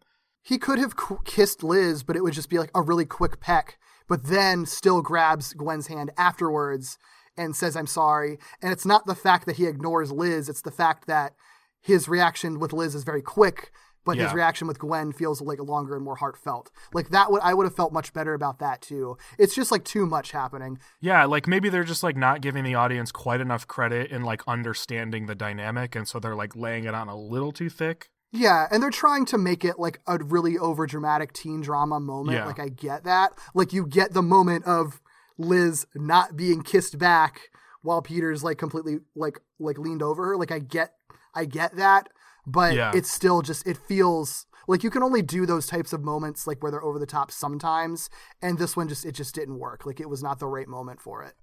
Serves its purpose though. I mean, it, it, it gets us to where we need to go, so I, I totally get it. Mm-hmm. It's good in just theory. The one, Yeah. the one slightly weak point of this otherwise impeccable episode. Yeah, yeah, definitely. Hello, amazing friends. We just wanted to take a quick moment to shout out our spectacular and up patrons Katie, Joe, Greg, Mike, Flux, Eric, Carl, and Lily. If you would like to join our Patreon, we have a ton of great bonus content waiting for you. We have our Spider Bites, where we talk about pretty much whatever we want in the Spider Man universe, such as comics, like the current Miles Morales series, and classics like Kraven's Last Hunt. Sometimes we do deep dives into Spider Man stuff, like our miniseries on the unmade Spider Man movies. Or we spin off into other topics, like the Blade movies or the Firestar comics. Sometimes we'll do some bonus content just because we happen to have it, like peeks behind the curtain or how we make certain episodes. And if you join us at the $5 spectacular level, you also get access to our After Dark commentaries, where we let loose and talk about shows that aren't Spider Man related without a filter. Shows like Gargoyles, Batman Beyond, Muppet Babies, and more. Ultimately, these are the types of things that we're gonna talk about anyway, so recording it and making it available on Patreon is our way of saying thank you so much for supporting this show and letting us do the types of things we really want to do. Whatever tier you opt into, thank you so much. Whether you're an avid listener or just stopping by, we appreciate that too. From your friendly neighborhood podcasters, thank you. So we cut back into the actual concert hall ever so briefly, where a Jonah Jameson has fallen asleep and is snoring and abruptly wakes up and sort of causes a scene as a result of that sort of like jerking awake and is chastised by his wife and sort of like takes this opportunity to be like, "Oh, uh, okay, well, um, I actually have to leave to see something that's happening and investigate something that's going on," not realizing that there's actually a thing going on, which is beautiful. As a result of this, he actually does end up in the lobby where those three parties are fighting. So, like, full circle does in fact end up investigating something yeah. wonderful. In that fight, Tombstone identifies Hammerhead as the cause for their conflict, which is kind of right, sorta. But the others don't believe him because, as far as they know, Hammerhead works for him. So they're like, no, Hammerhead is just a stooge and he's your stooge. So clearly, you set this up. So clever. This is like a great dynamic that the three of them continue to sort of carry out through the whole fight, where they like periodically will accuse somebody of something, and it just won't like they just can't get on the same page because they've they've positioned themselves and posed themselves as competing forces. So there's never a point where they're ever going to fully trust each other. yeah. It's great. It's great. It's great. I also like instead of just saying I don't believe you, Ock says indeed your denial lacks sincerity. He's so dramatic, so extra, so so wonderful, so wonderful. He is top notch in this episode. He really He's is. so good in this episode. yeah. Ah, so great. So they continue to fight, and Spider-Man arrives just in time to deliver kind of like I think a couple quips, but one really solid quip about this being a three-way battle for New York's biggest jerk. I really That's like good. that I like it too. and in time to save Jameson and two kids who have just sort of like continued to appear throughout this episode for some reason from getting smushed by a chandelier. So Yeah. Perfect timing, Spidey. hmm So now the, these, this trio is continuing to battle, but now with a hint of Spidey, and it takes them outside to the Opera House Plaza. So now there's like a lot of people watching on. Captain Stacy arrives. He begins giving orders to like secure the area and to protect civilians, and um, battles continuing as Doc Ock and Silvermane like focus on each other. Meanwhile, Tombstone attempts to call Blackie Gaxton, and Blackie happens to be like at the restaurant where the kids are eating. So it's a nice little quick connection to what's going to happen in the next scene since we're following Blackie. That said, I don't know why he calls Blackie Gaxton. Like, what was he ask? What was he going to ask for? I think I think based on subsequent events related to phone calls, I think we're to believe he was just calling Blackie for backup. Okay, I And, mean, I like, guess that makes sense. Based on how Tombstone views himself, based on something that happens in just a moment about Tombstone's public reputation, it makes sense to me that he would call somebody else in Oh, to sort duh. of like to to be a public combatant for him. Yeah, yeah, because Blackie is like has ties to the criminal underworld, so he's going to be able to just send whatever big rando criminal dudes that can beat people up, like whatever his Yeah. cronies are, to to fight for him. No, that checks out. Okay, yeah, I think that's what it is. One thing I want to point out, just to jump back like a few seconds, the way that they end up outside is that I think, I think, is it Spider Man that drop kicks Doc Ock through a window or something? Somebody like throws or or launches through some sort of force uh, Doc Ock through the front window, and the way that they animate him flying through the window and like landing on the ground is like really smooth. And then they have um i think tombstone maybe like jumps out of that same window. And this is these two moments where doc ock flies through the window and and tombstone jumps through the window this is where i specifically noticed because i pointed it out how well they're animating these characters in tuxedos. So i just want to identify exactly where it was that i was like wow these tuxedos are really well done so. Yeah, man, it's all so good. It is. they're all- preserving those creases Hey, you know they've got the probably presumably the most expensive tuxedos you can get. very well pressed Yeah, very well pressed. Probably some s- wild Marvel science stuff happening to keep them impossibly pressed. I would like to believe actually that I mean Tombstone suit is probably very expensive, but I bet you Doc Ock's and Vultures probably weren't actually that expensive, but probably looked expensive. Yeah, where do they get their funding from? Like, Well, I guess people hire them, right? People hire them so. out. Maybe that's where they get their funding from. or I guess like he he's robbed some banks and we just haven't seen it happen. Or I guess you know at one point Doc Ock like almost had like like surveillance over like the entire world for a second. So he probably like has been able to manipulate. He's probably like manipulated computer stuff to get money wired to him illegally or something like that too at some point. Okay. So yeah. Okay, his suit's probably expensive too then. Yeah. Yeah. Maybe it's just because I'm absolutely in love with this version of Doc Ock and really want this particular, like, boring but amazing fanfic. I just really want to believe that there was, like, this version of Doc Ock who reverts back slightly to the, like, anxious Otto Octavius, like, stressing over what he has to wear for this meeting because he knows he's going to be meeting with two of New York's like premier crime bosses. Oh, I absolutely feel that. I know, right? Yeah. So he's like having sort of like an anxious fit with like all the other like criminals just being like, what is he stressing out about? he doesn't know which cape to wear. Exactly. Do I wear the cape? Of course I wear the cape. And someone's like, I think the cape is a little much. Shut up! I just feel like it would be really great. Oh, that sounds fabulous. Oh man. I can't remember what that type of like fic is called. I'll have to I'll have to I'll have to ask Second Batgirl because like that's who I go to when I'm like, what is this kind of fic called? But there's like a hmm. particular kind of fic that is taking these sort of extreme colorful characters and putting them into like very ordinary situations like doing the dishes. Sure. and I feel that. like that's what this would be. And I would 100% read that. Yeah, I love it. I love it. Man, you know, if the show was like came out in the right time and was like super popular, or at least Marvel was like treating it like like they treat like their best properties, like we definitely would be getting like YouTube like shorts and supplements, and that's the kind of stuff Oh. that we could get. Because I'm sure that this team, who thought so deeply about everything, has so much like extra material and, Oh my and gosh. backstory and stuff that they would love to love to have done that with. Totally. Ugh. Oh So well. tragic, so tragic. I guess that's you know that's what fanfic is for. I just need to go all in, I suppose.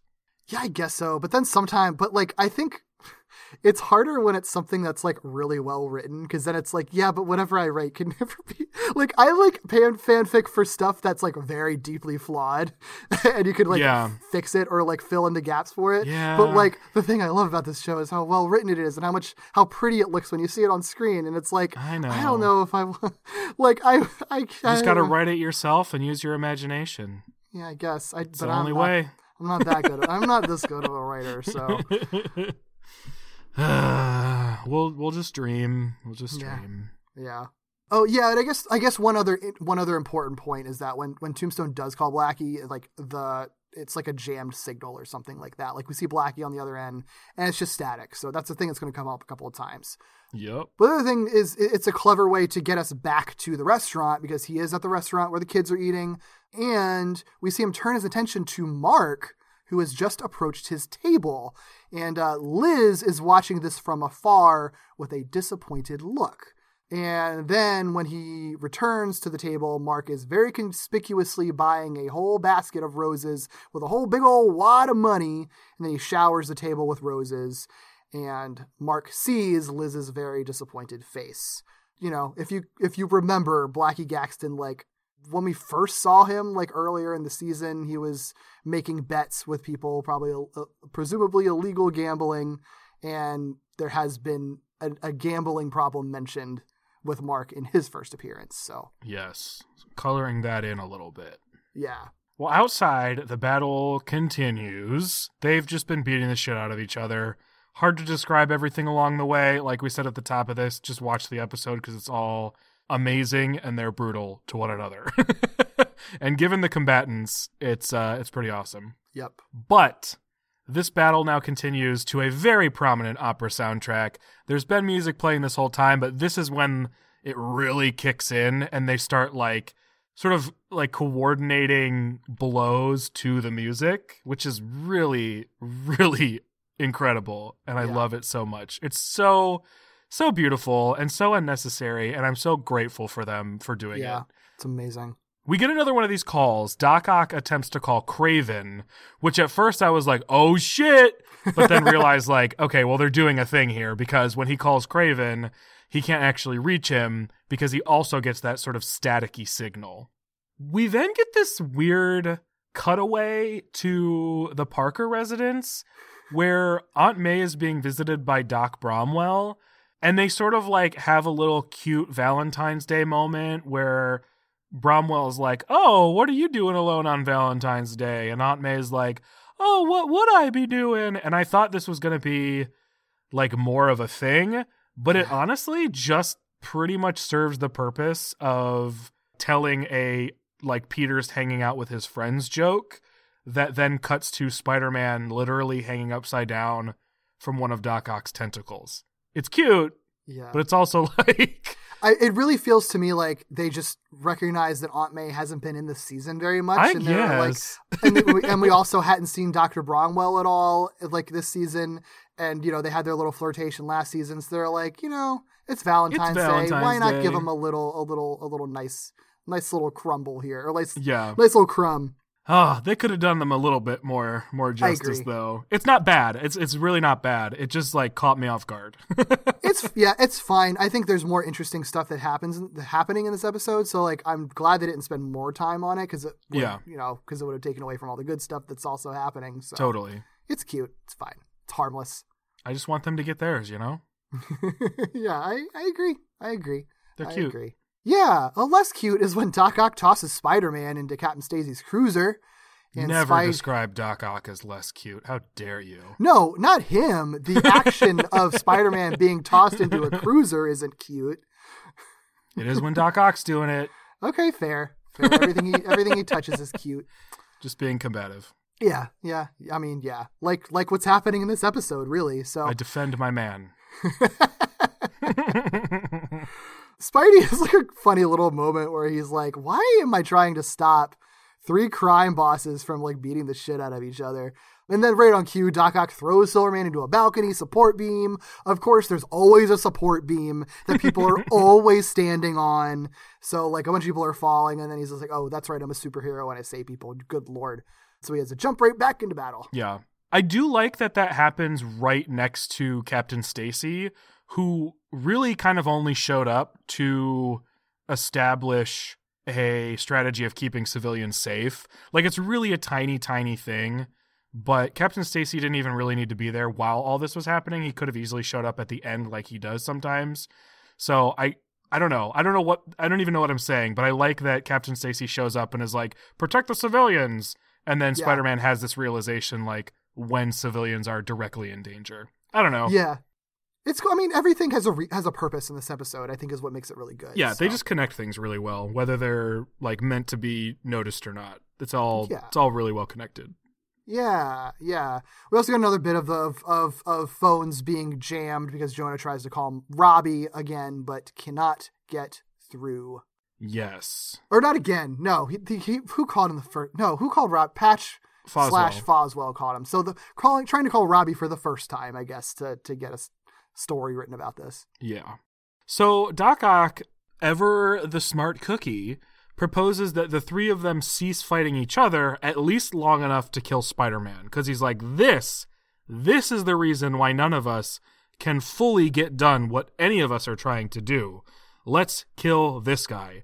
And he says this while he has Spider-Man like pinned to the ground, basically in a in a position that really sucks for Peter. Like he like Spider-Man is not getting out of this. And Silvermane even starts to comply. Like he even not not necessarily comply, but like agrees with Doc Ock and is like, fine, sure, yeah, I'll finish off what neither one of you have been able to do so far in killing Spider-Man. But Tombstone, which we've sort of alluded to a couple times to this point, steps in to stop the two of them. And at first, the like Doc Ock is like, "What are you doing? Like we have we have him. Like let's kill him." But Tombstone's like, "I can't do that. There's too many people watching." And L. Thompson Lincoln is sort of like a good guy to these people. Like I can't compromise that image.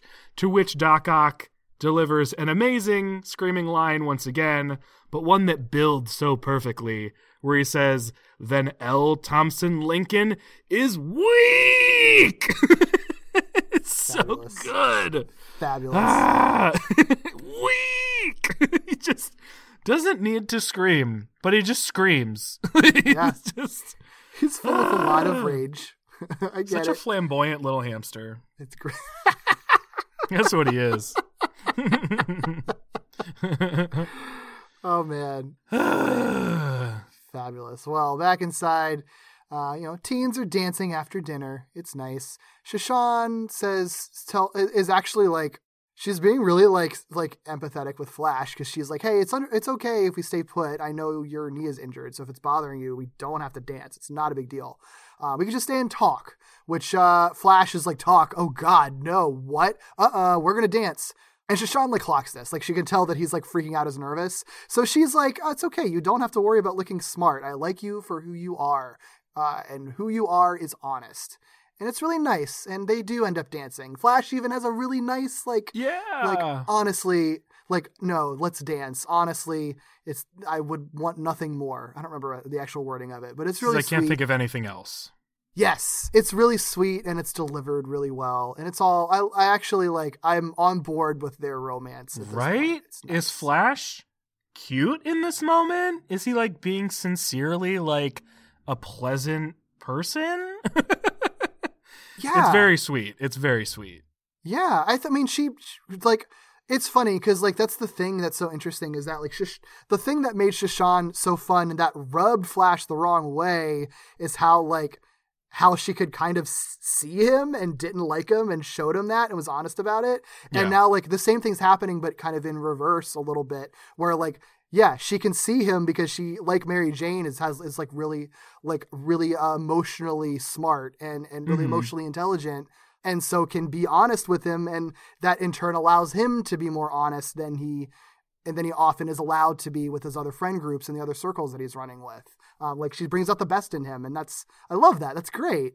Yeah, I think it, it, took me it took me a little bit of reflecting on this to sort of like fully wrap my head around it because I think at first it does feel a little abrupt for Yes. Sha Shan to suddenly be like into Flash, but I think if you look at it from the sort of perspective of Flash is somebody that she might be attracted to sort of inherently but can't stand the sort of like front that he puts on and that's enough to avoid him but once she is able to see that like the front is in fact a front or that he's willing to at least break it down or can't fully keep it up all the time revealing a vulnerable side of him i Mhm. think then you can sort of understand her like allowing herself to lean into that attraction where she might not have before right so like at first I was like, it's a little much for her to say, like, I like you for who you are. But yeah, she has seen him this whole time. She's seen who he is. She has also seen who he tries to be. And as long as he's trying to be that, she's like, I'm not going to fuck with that. But when he's like breaking that down a little bit, that's like an open door for her to be like, okay, maybe, maybe this is something that's like workable here, you know? yeah. So it, it makes sense when you sort of think about it a little bit more. It does. Well, it's it's really nuanced. It's it's it's weird because it's really nuanced, but also like you said, it, it is really abrupt. Like it happened very quickly, but um, but it all makes sense. Like it's it, it. Well, I guess it feels like it happened really quickly, but it has actually been building for a while. It's just like the turn happened quickly, and and it's but but even with that, like it all it all it all makes sense. Like it all it's just really yeah, it's just really layered and nuanced, and that's great. The show does Yeah. that really well. Totally. Yeah, yeah. The, the number of different kinds of relationships that they highlight is actually pretty remarkable. That's true. Because, yeah, there's no romantic relationship that they present has the same dynamic. Like, there are definitely some that are archetypes, but, like, if there is one archetype, there's not another one, you know? Like, everybody's relationship we saw presented, we saw build up differently, or we met them at a different stage in their relationship, or, like, who was pursuing who was different and like every the way that everyone like interacts with it with everyone else. Like yeah like not everyone is just like i bring out the best in you. Like other people just complement each other really well and that's fine Mhm. too you know? Yeah, and the closest you get is Sally and Rand and Glory and Kenny, but even then, the roles that they play within those relationships aren't the same. yeah You know, like you kind of draw a little bit of the same things from them, but none of those four characters are carbon copies of each other. So it still ends up manifesting in a different way for both of those two couples. Ah, man it's like i could I've said this before i guess but it's like if you if you stripped all the superhero stuff out of the show and it was just a teen drama i would still be so like into it because all these characters are so engaging they really are. They really are. Yeah. There's one other little bit in the scene where Liz obviously is like still upset that her date isn't back yet on Yup. Valentine's Day. And she calls it out. Mark and MJ, being who they are, are like, it's chill, yo. Like, it's just Valentine's Day. It doesn't matter. It's not actually romantic. It's invented by greeting card companies, blah, blah, blah. same old, same old. They're just trying to be so cool about it. Oh, Um, yep. and it's really, but it's really funny. And there's two things that I love about this because there's, there's a joke where like Mary Jane's like, "There's nothing romantic about it," and then immediately after that, like, there's a proposal happening in the background. It's like, yes, yes, and everybody's clapping, and she's just like, "Uh, I guess it's a little romantic. Um, here's the funny thing about it: the those two characters have appeared before. It's like it's like a nerdy guy, like object, like a like a like typically like nerdy guy and typically like traditionally attractive woman. Um, Yeah. They we saw them back in the episode Reaction. I had to look this up again because I knew that they appeared, but I couldn't remember when. They appeared in the episode Reaction. There's a whole fight sequence where like two people get rescued and then Spidey webs them up together and they're kind of face to face with each other. And Spidey's like, "Oh, trust me, you'll thank me later." It's just kind of a joke because it's like, "Oh, Oh. the nerdy guy is webbed up with like a hot girl," and they actually seem to like not be mad about it. Apparently, their relationship worked out because he just proposed to her and she That's said so yes. funny. I Yeah. did not even did not even click for me. That's oh, that's so funny. I yeah, I only knew it because other people have pointed it out. It's so clever. I love it. I appreciate that then, because I sort of like I, I got the joke, the the sort of like first layer joke of the like uh, it's not even romantic wedding proposal go, but I like did admittedly kind of roll my eyes at the fact that like there was also the sort of visual gag of like stereotypical nerdy guy proposes to like hot girl. Sure. But now I appreciate it because it's actually just like a callback. Yeah, a callback that kind of like turns the joke on its head too, Yep. because it's like, oh no, there that was actually uh, their meet cute and their relation. Like, there's a whole other story that you didn't see of this relationship that started wildly, like Yeah. actually working out. Yeah. In a different reality, there's like an experimental episode from their perspective where action is happening around them. oh man, I would love to see that. It'd be great.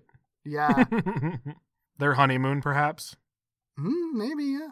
Actually, that would be per- that would be the perfect way to set it up because you have you have these two characters who are a constant through the episode going on a trip that takes Spider-Man and some sort of villain to like a, a sort of unconventional setting. Mm-hmm. I think that'd be fun. That would be fun. Yeah, I dig that. Well, outside, while Silvermane is basically like bear hugging Spider Man, Spider Man is able to identify the sound that Silvermane's suit makes as hydraulics. So he realizes, like, oh, he's not actually as strong as as it seems. It's the hydraulics that are allowing him to do these things. So he ends up using this knowledge to disable Silvermane's suit entirely, and as a result, Silvermane entirely.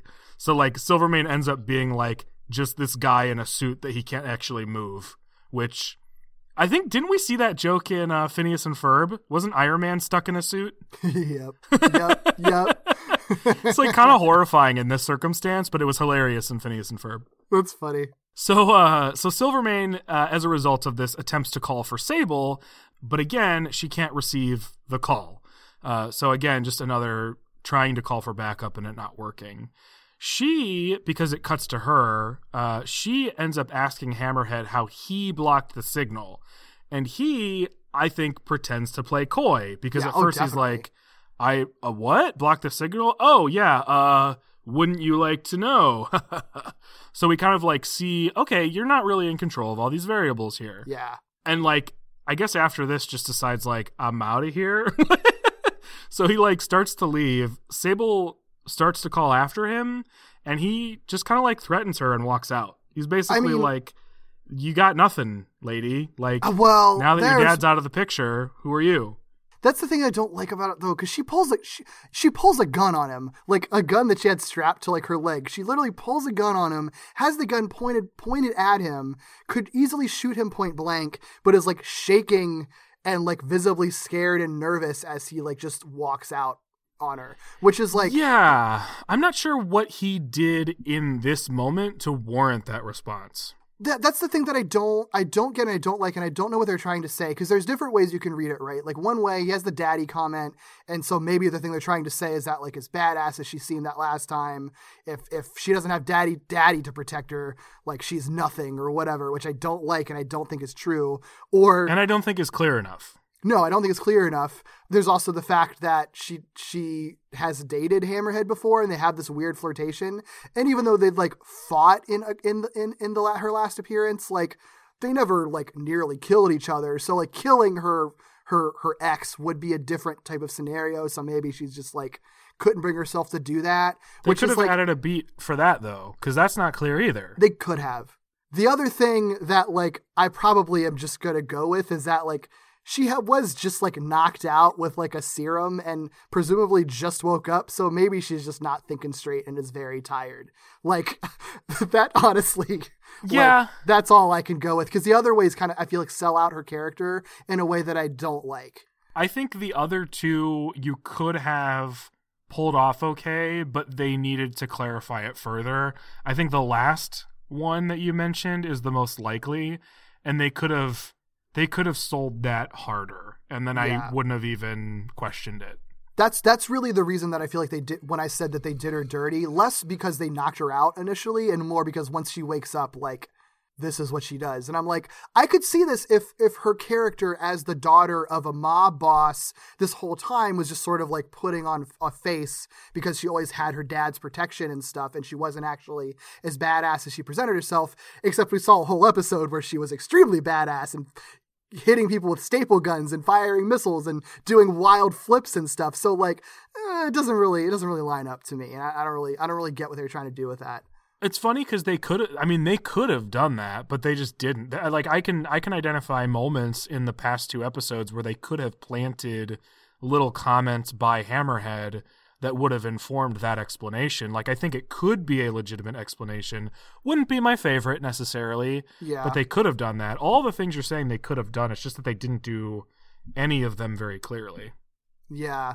Maybe So, she, meh. maybe she, maybe she also thinks that her dad died because she hasn't been able to get through to him, and Hammerhead kind of subtly suggests that that he's not around or whatever. So maybe, Maybe. she's getting emotional because she thought he died. But even then, I feel like the Silver Sable we met last time would that would make her angry, and that would definitely make her shoot Hammerhead. So I don't know. I think I think the best solution would be for her to have been visibly stumbling, tried to sort of like lunge at him and have him very easily kind of like toss her off and comment on how she's not at 100%. Yeah, Just make Yeah. it make it that, you know. It, He already he already did that. You know, it doesn't need to be a second whole second thing. Play it out. There you go. yeah, yeah. I mean, I guess they wanted the cool shot of her pulling out a gun from the slit in She her still could have done that. gun, it could have been cool. Yeah. Oh well. well. yeah. Well, he walks away menacingly like he's the shit. Yeah. Yeah. Love Hammerhead in the moment. Just uh Yeah. Sable's just the one misstep. But that's all right. It's like minor missteps in like such a such an impossibly good episode otherwise. so Right. Yeah, so back at the plaza, Doc Ock is disassembling Holy or shit. attempting attempting to disassemble Silvermane's armor, you know, with like saws on his tentacles. Like Bro's 100% about to cut this dude's arms off. Yep. Based on the way he's talking, based on how he describes what he's doing, specifically citing the law of the jungle, I have every reason to think he was about to just like totally cut this dude apart. Damn, man. Damn. Vicious. Dreamy. I mean, yeah. I mean, I'm what a gonna, fucked up dude. Yeah. Hey, you know, I get oh, it. Doc Ock. You fucking weirdo. Uh, hot weirdo. So Spidey, uh, Spidey does like not want to get this Silvermane's arms sawed off, so he draws his attention away, and then you know Spidey and Doc Ock exchange some blows. It ends up like resulting in the ground below Ock collapsing. So that actually gets like both of them, along with Tombstone, dropped into a tunnel below. So this is where like kind of the final fight sequence is going to happen because uh, it's it's it's kind of funny because like after all of this, Spidey pretty quickly takes out Doc Ock once they're down in the tunnel. I think it works though because I think Doc Ock has a little bit of the Jameson thing where when Spider-Man is concerned, he rages out a little bit. Like as calculated as he is, the fact that they end up underground is like kind of his fault in the first place. True. So it yeah. ends up being like a little bit big-headed and ragey, and I think that results in him like losing footing, sort of like falling kind of out of out of place. I think he ends up being distracted by the fact that Tombstone is knocked out too. Oh, and I think true. all those yeah. factors kind of play into Spider-Man being able to take advantage of Doc Ock in like a I guess uncharacteristically but very compelling out of character moment for Doc Ock. Yeah, and Ock really operates best when like he has control of the situation, and this and the Yeah. whole thing about the situation is that nobody has control. And being being underground in that kind of claustrophobic setting is like the worst place for a Doc Ock to be. So Yep. yeah, so it, it does it does really check out. thriving in those big open spaces. uh, yeah, yeah. So yeah, no, you're right. You're right. It does check out. Um, and I wasn't. It wasn't like a thing that I was upset about when I was watching or anything. It's just kind of funny after all that. no, but it is quick. Like it's sort of like, oh, okay, you're just gonna bop him on the tummy and like that's it. you know? Yeah, All right. yeah. I do like that they call back to that. I, I had Mhm. honestly kind of forgotten about that particular detail Where it's like, oh, that's right, he has like a power cell like right there on his gut. Yeah, well, it's funny. It's it's good because that's a thing they could have settled on that being like an easy, like just always like the the kind of Deus ex machina thing. Like his his one weakness is getting the battery out, but like they really haven't focused on that because Spidey's never been able to get close enough to him to Yep. take it out until now. So like they've been able to find other ways for Spidey to defeat him or, or whatever. So yeah, I like that they kind of held that held that card until it was appropriate to use it again. Totally. So now that Doc Ock is disabled and depowered because he takes that power cell out, Spider Man ends up webbing him up, which fully disables him because Doc Ock really not a strong, powerful dude without his without his Yeah. tentacles. Just as like literally dragging Doc Ock away, presumably I guess to bring him above ground to the police. Um, but Tombstone ends up having woken up and interrupts them, and really like Tombstone and Spider Man just kind of like beat the shit out of each other. This is the moment that you had alluded to earlier where the fight ends up being all opera soundtrack, no dialogue, where they're just fighting over music. And it's very cool. It's very brutal. I think it actually softens a bit how much they're actually beating the crap out of each other because Tombstone Tombstone's brutal, and Spider Man knows that. Tombstone even says, like, remember the last time we fought? And Spider Man even says, like, yep, painfully. Like, knows he's in for a beating. Yeah, it's great. And I think it's really artful that they decide to put that particular fight against purely a musical soundtrack. it is well it also i think it kind of heightens mm, it, it highlights the importance of the fight that these two are having because really like tombstone's been the big bad from the start of the show like he's phased in and out of his importance to the storylines but like Yeah. spidey has a very particular a very particular vendetta against him that he doesn't really have against any other villains True. and it's a very specific one. So like to finally have these two kind of going head to head in a fight that does ultimately like land the biggest defeat on Tombstone that Spidey has ever gotten up until this point on the show. I think it just really, really clarifies how like having this be the dramatic fight set to opera music, like it makes it a very unforgettable fight, and I think that that's really Yeah. Oh, yeah. Yeah, no, that makes total sense. Spider Man does end up pulling this off, and he does so by, gosh, smashing Tombstone in the face with some sort of like piece of like large, bulky metal equipment he pulls off the wall. And he kind of does this like right as Tombstone is preparing to smash like a piece of rubble over Spidey. So it's like a very just in time thing. Uh, but it does work. It knocks Tombstone out, and the opera concludes inside with no one in the audience being the wiser. yeah. I think Joan even turns to the empty seat and is like, "Ah, "Where'd he go?" yeah, it's great. It's great. Fabulous. Um, back outside, Silvermane, Tombstone, and Doc Ock are all appre- apprehended by the police with Spidey's assistance. Spidey exposes L. Thompson Lincoln on like on no uncertain terms as the big man, also known as Tombstone. So upon this announcement, Jonah is like, "Ho, hold up, hold up.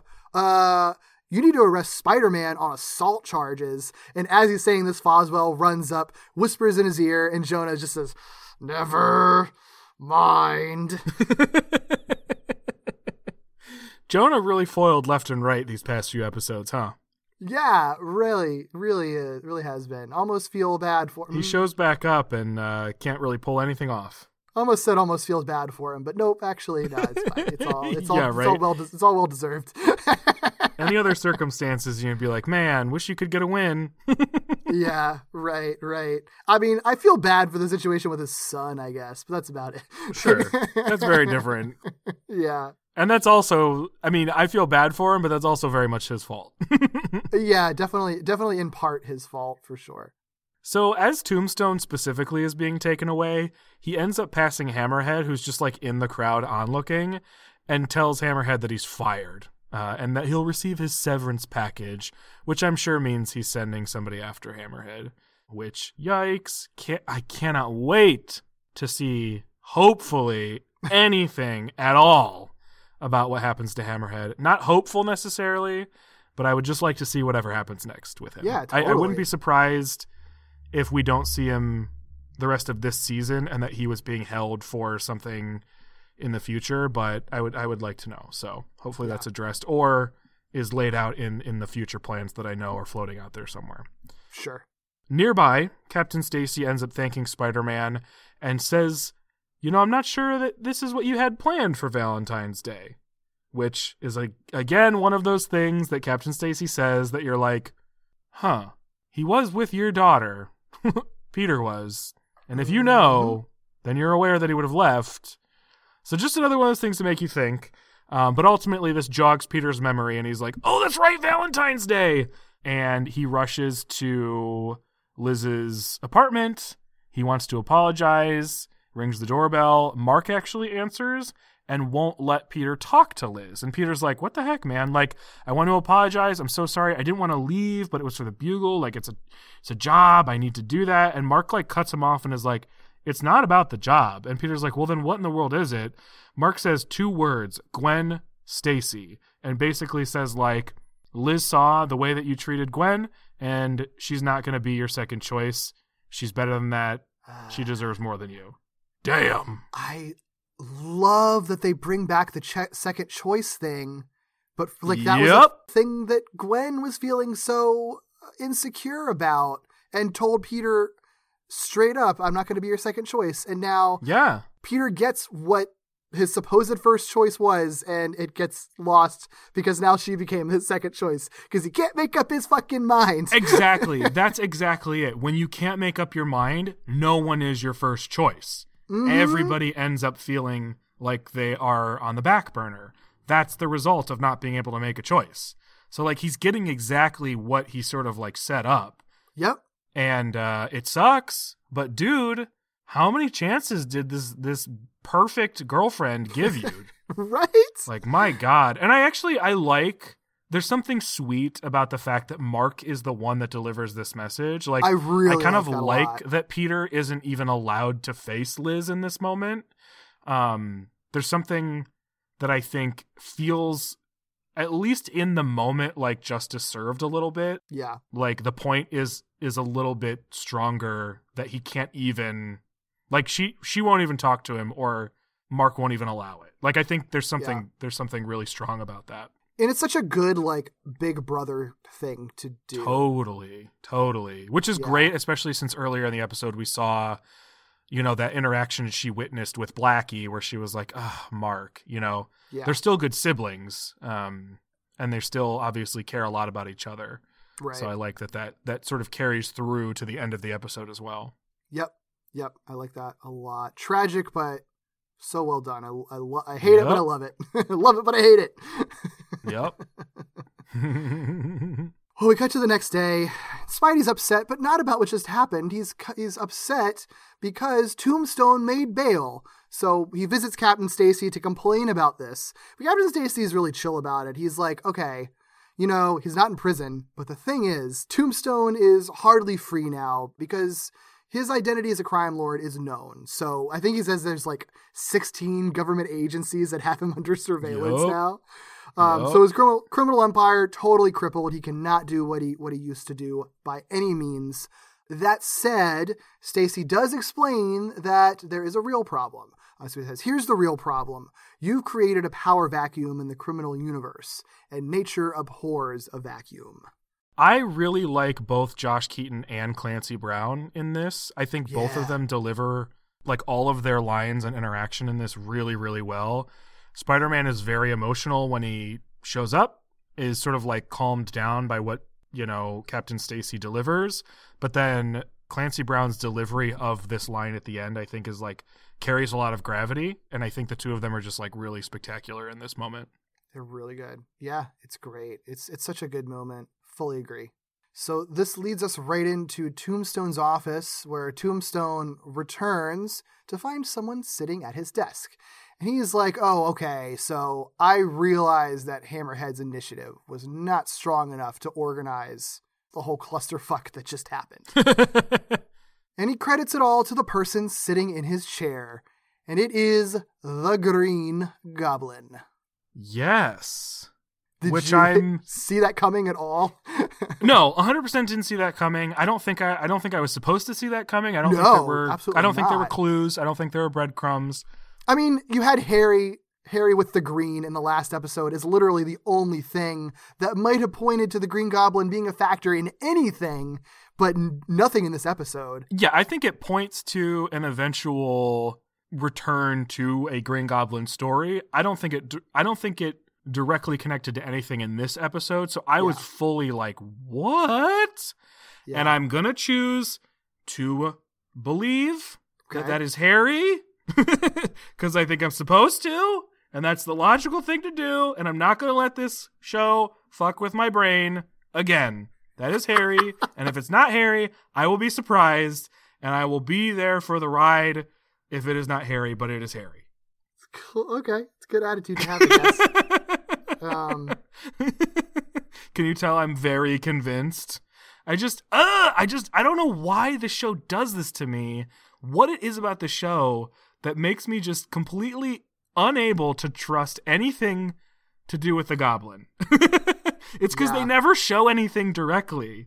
Like Yeah, they yeah. show Harry looking at the green gob the, the globulin green. Yeah, they but they show, a him, like- shadow, but they don't show him take it. They don't show him make a choice. They don't show him then suit up. They just then cut a whole episode later to the Green Goblin just being there. But what they also did is they once again, as they're reintroducing this, show Norman playing with masks, talking about masks and this sort of mystical situation where the wearer of the mask takes on the personality of the mask. And so they're doing exact, like literally the same thing they did last season.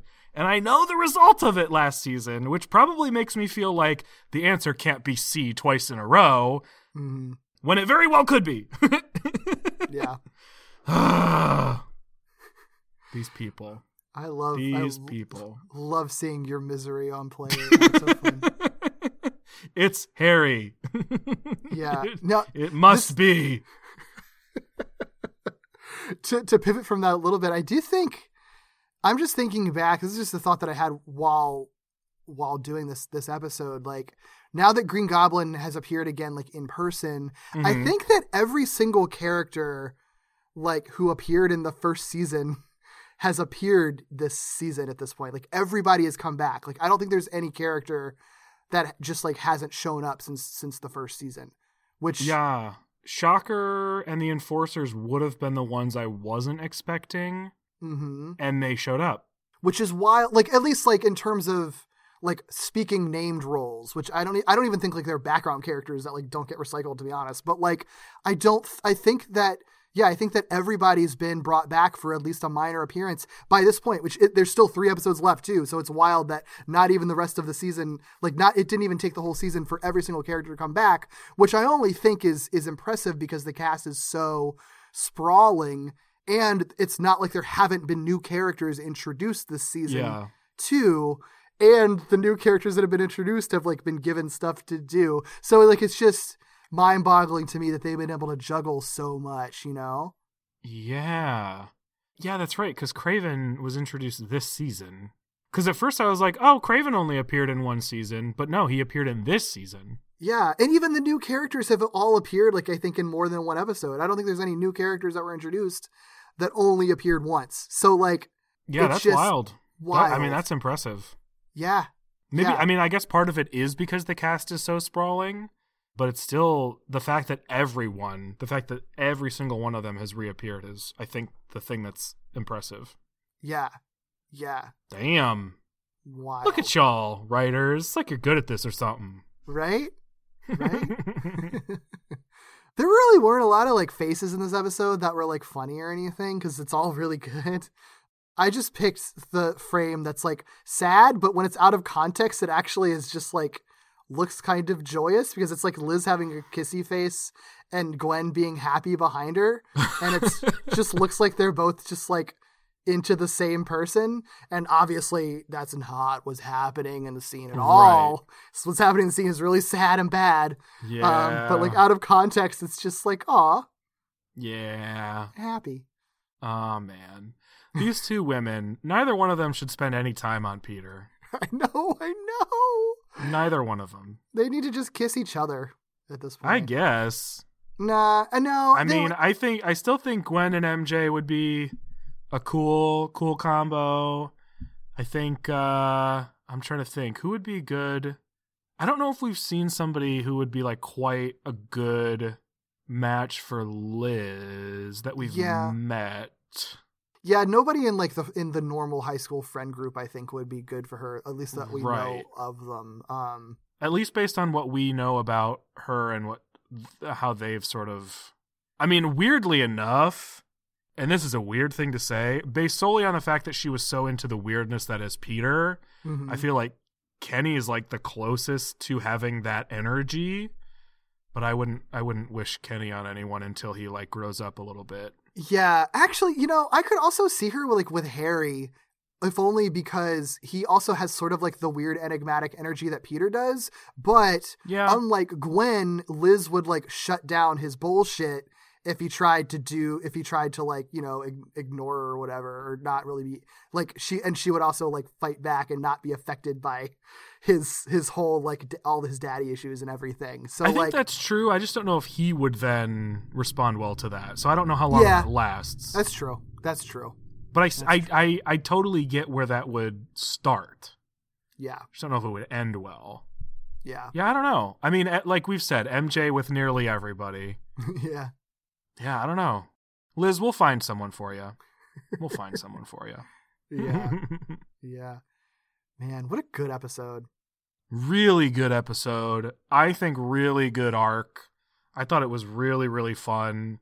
I don't think it's necessarily the most cerebral thing they've done, but I don't think sure. every single arc they do, especially given their plans for more seasons beyond this, every single arc needed to be like an academic thesis. You know what I mean? This has like a strong, strong purpose, plot. I think the the stories that are in it are woven together really, really well. I think the only real solid low point of the whole arc is just the enforcers fight. But I don't even think the enforcers were necessarily a problem. I just think that fight probably wasn't as inspired by the circumstances and context as the other two fights we saw in the the episode before and after, but we've already talked about that. yeah I think there's really there's really not that much about this arc that I don't like. And part of that I think is just the gang war aspect of it. I think I'm realizing that's something I really really enjoy in these superhero shows when it's done really really well. mm-hmm And I just think uh, this does it really really well. yeah they definitely handled this one wonderfully Hell yeah. you know what else is also also handled wonderfully What's that? Our patreon which you can wow.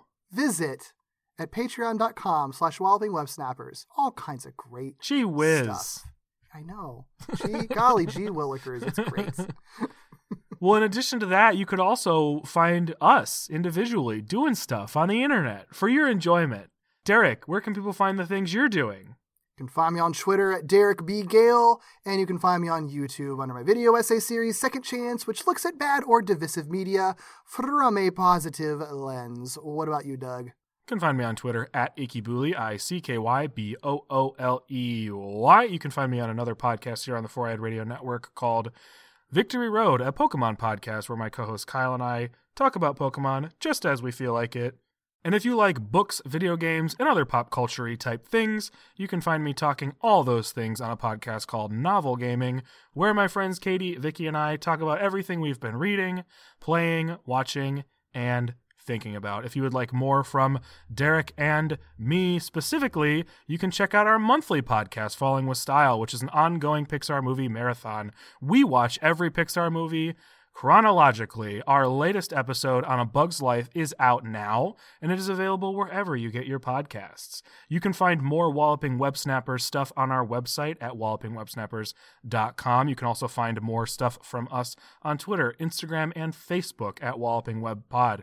You can email us at wallopingwebsnapperspodcast at gmail.com for whatever reason you would like. Please rate, review, and subscribe to us wherever you get your podcasts, but especially on Apple Podcasts, because that's where most people listen to podcasts. And it helps people find what we're doing. If you like what we are doing, other people will too. Next week, we embark on the final arc of the Spectacular Spider Man in the episode entitled Subtext. Try to keep that as vague as possible. You're welcome. Bye.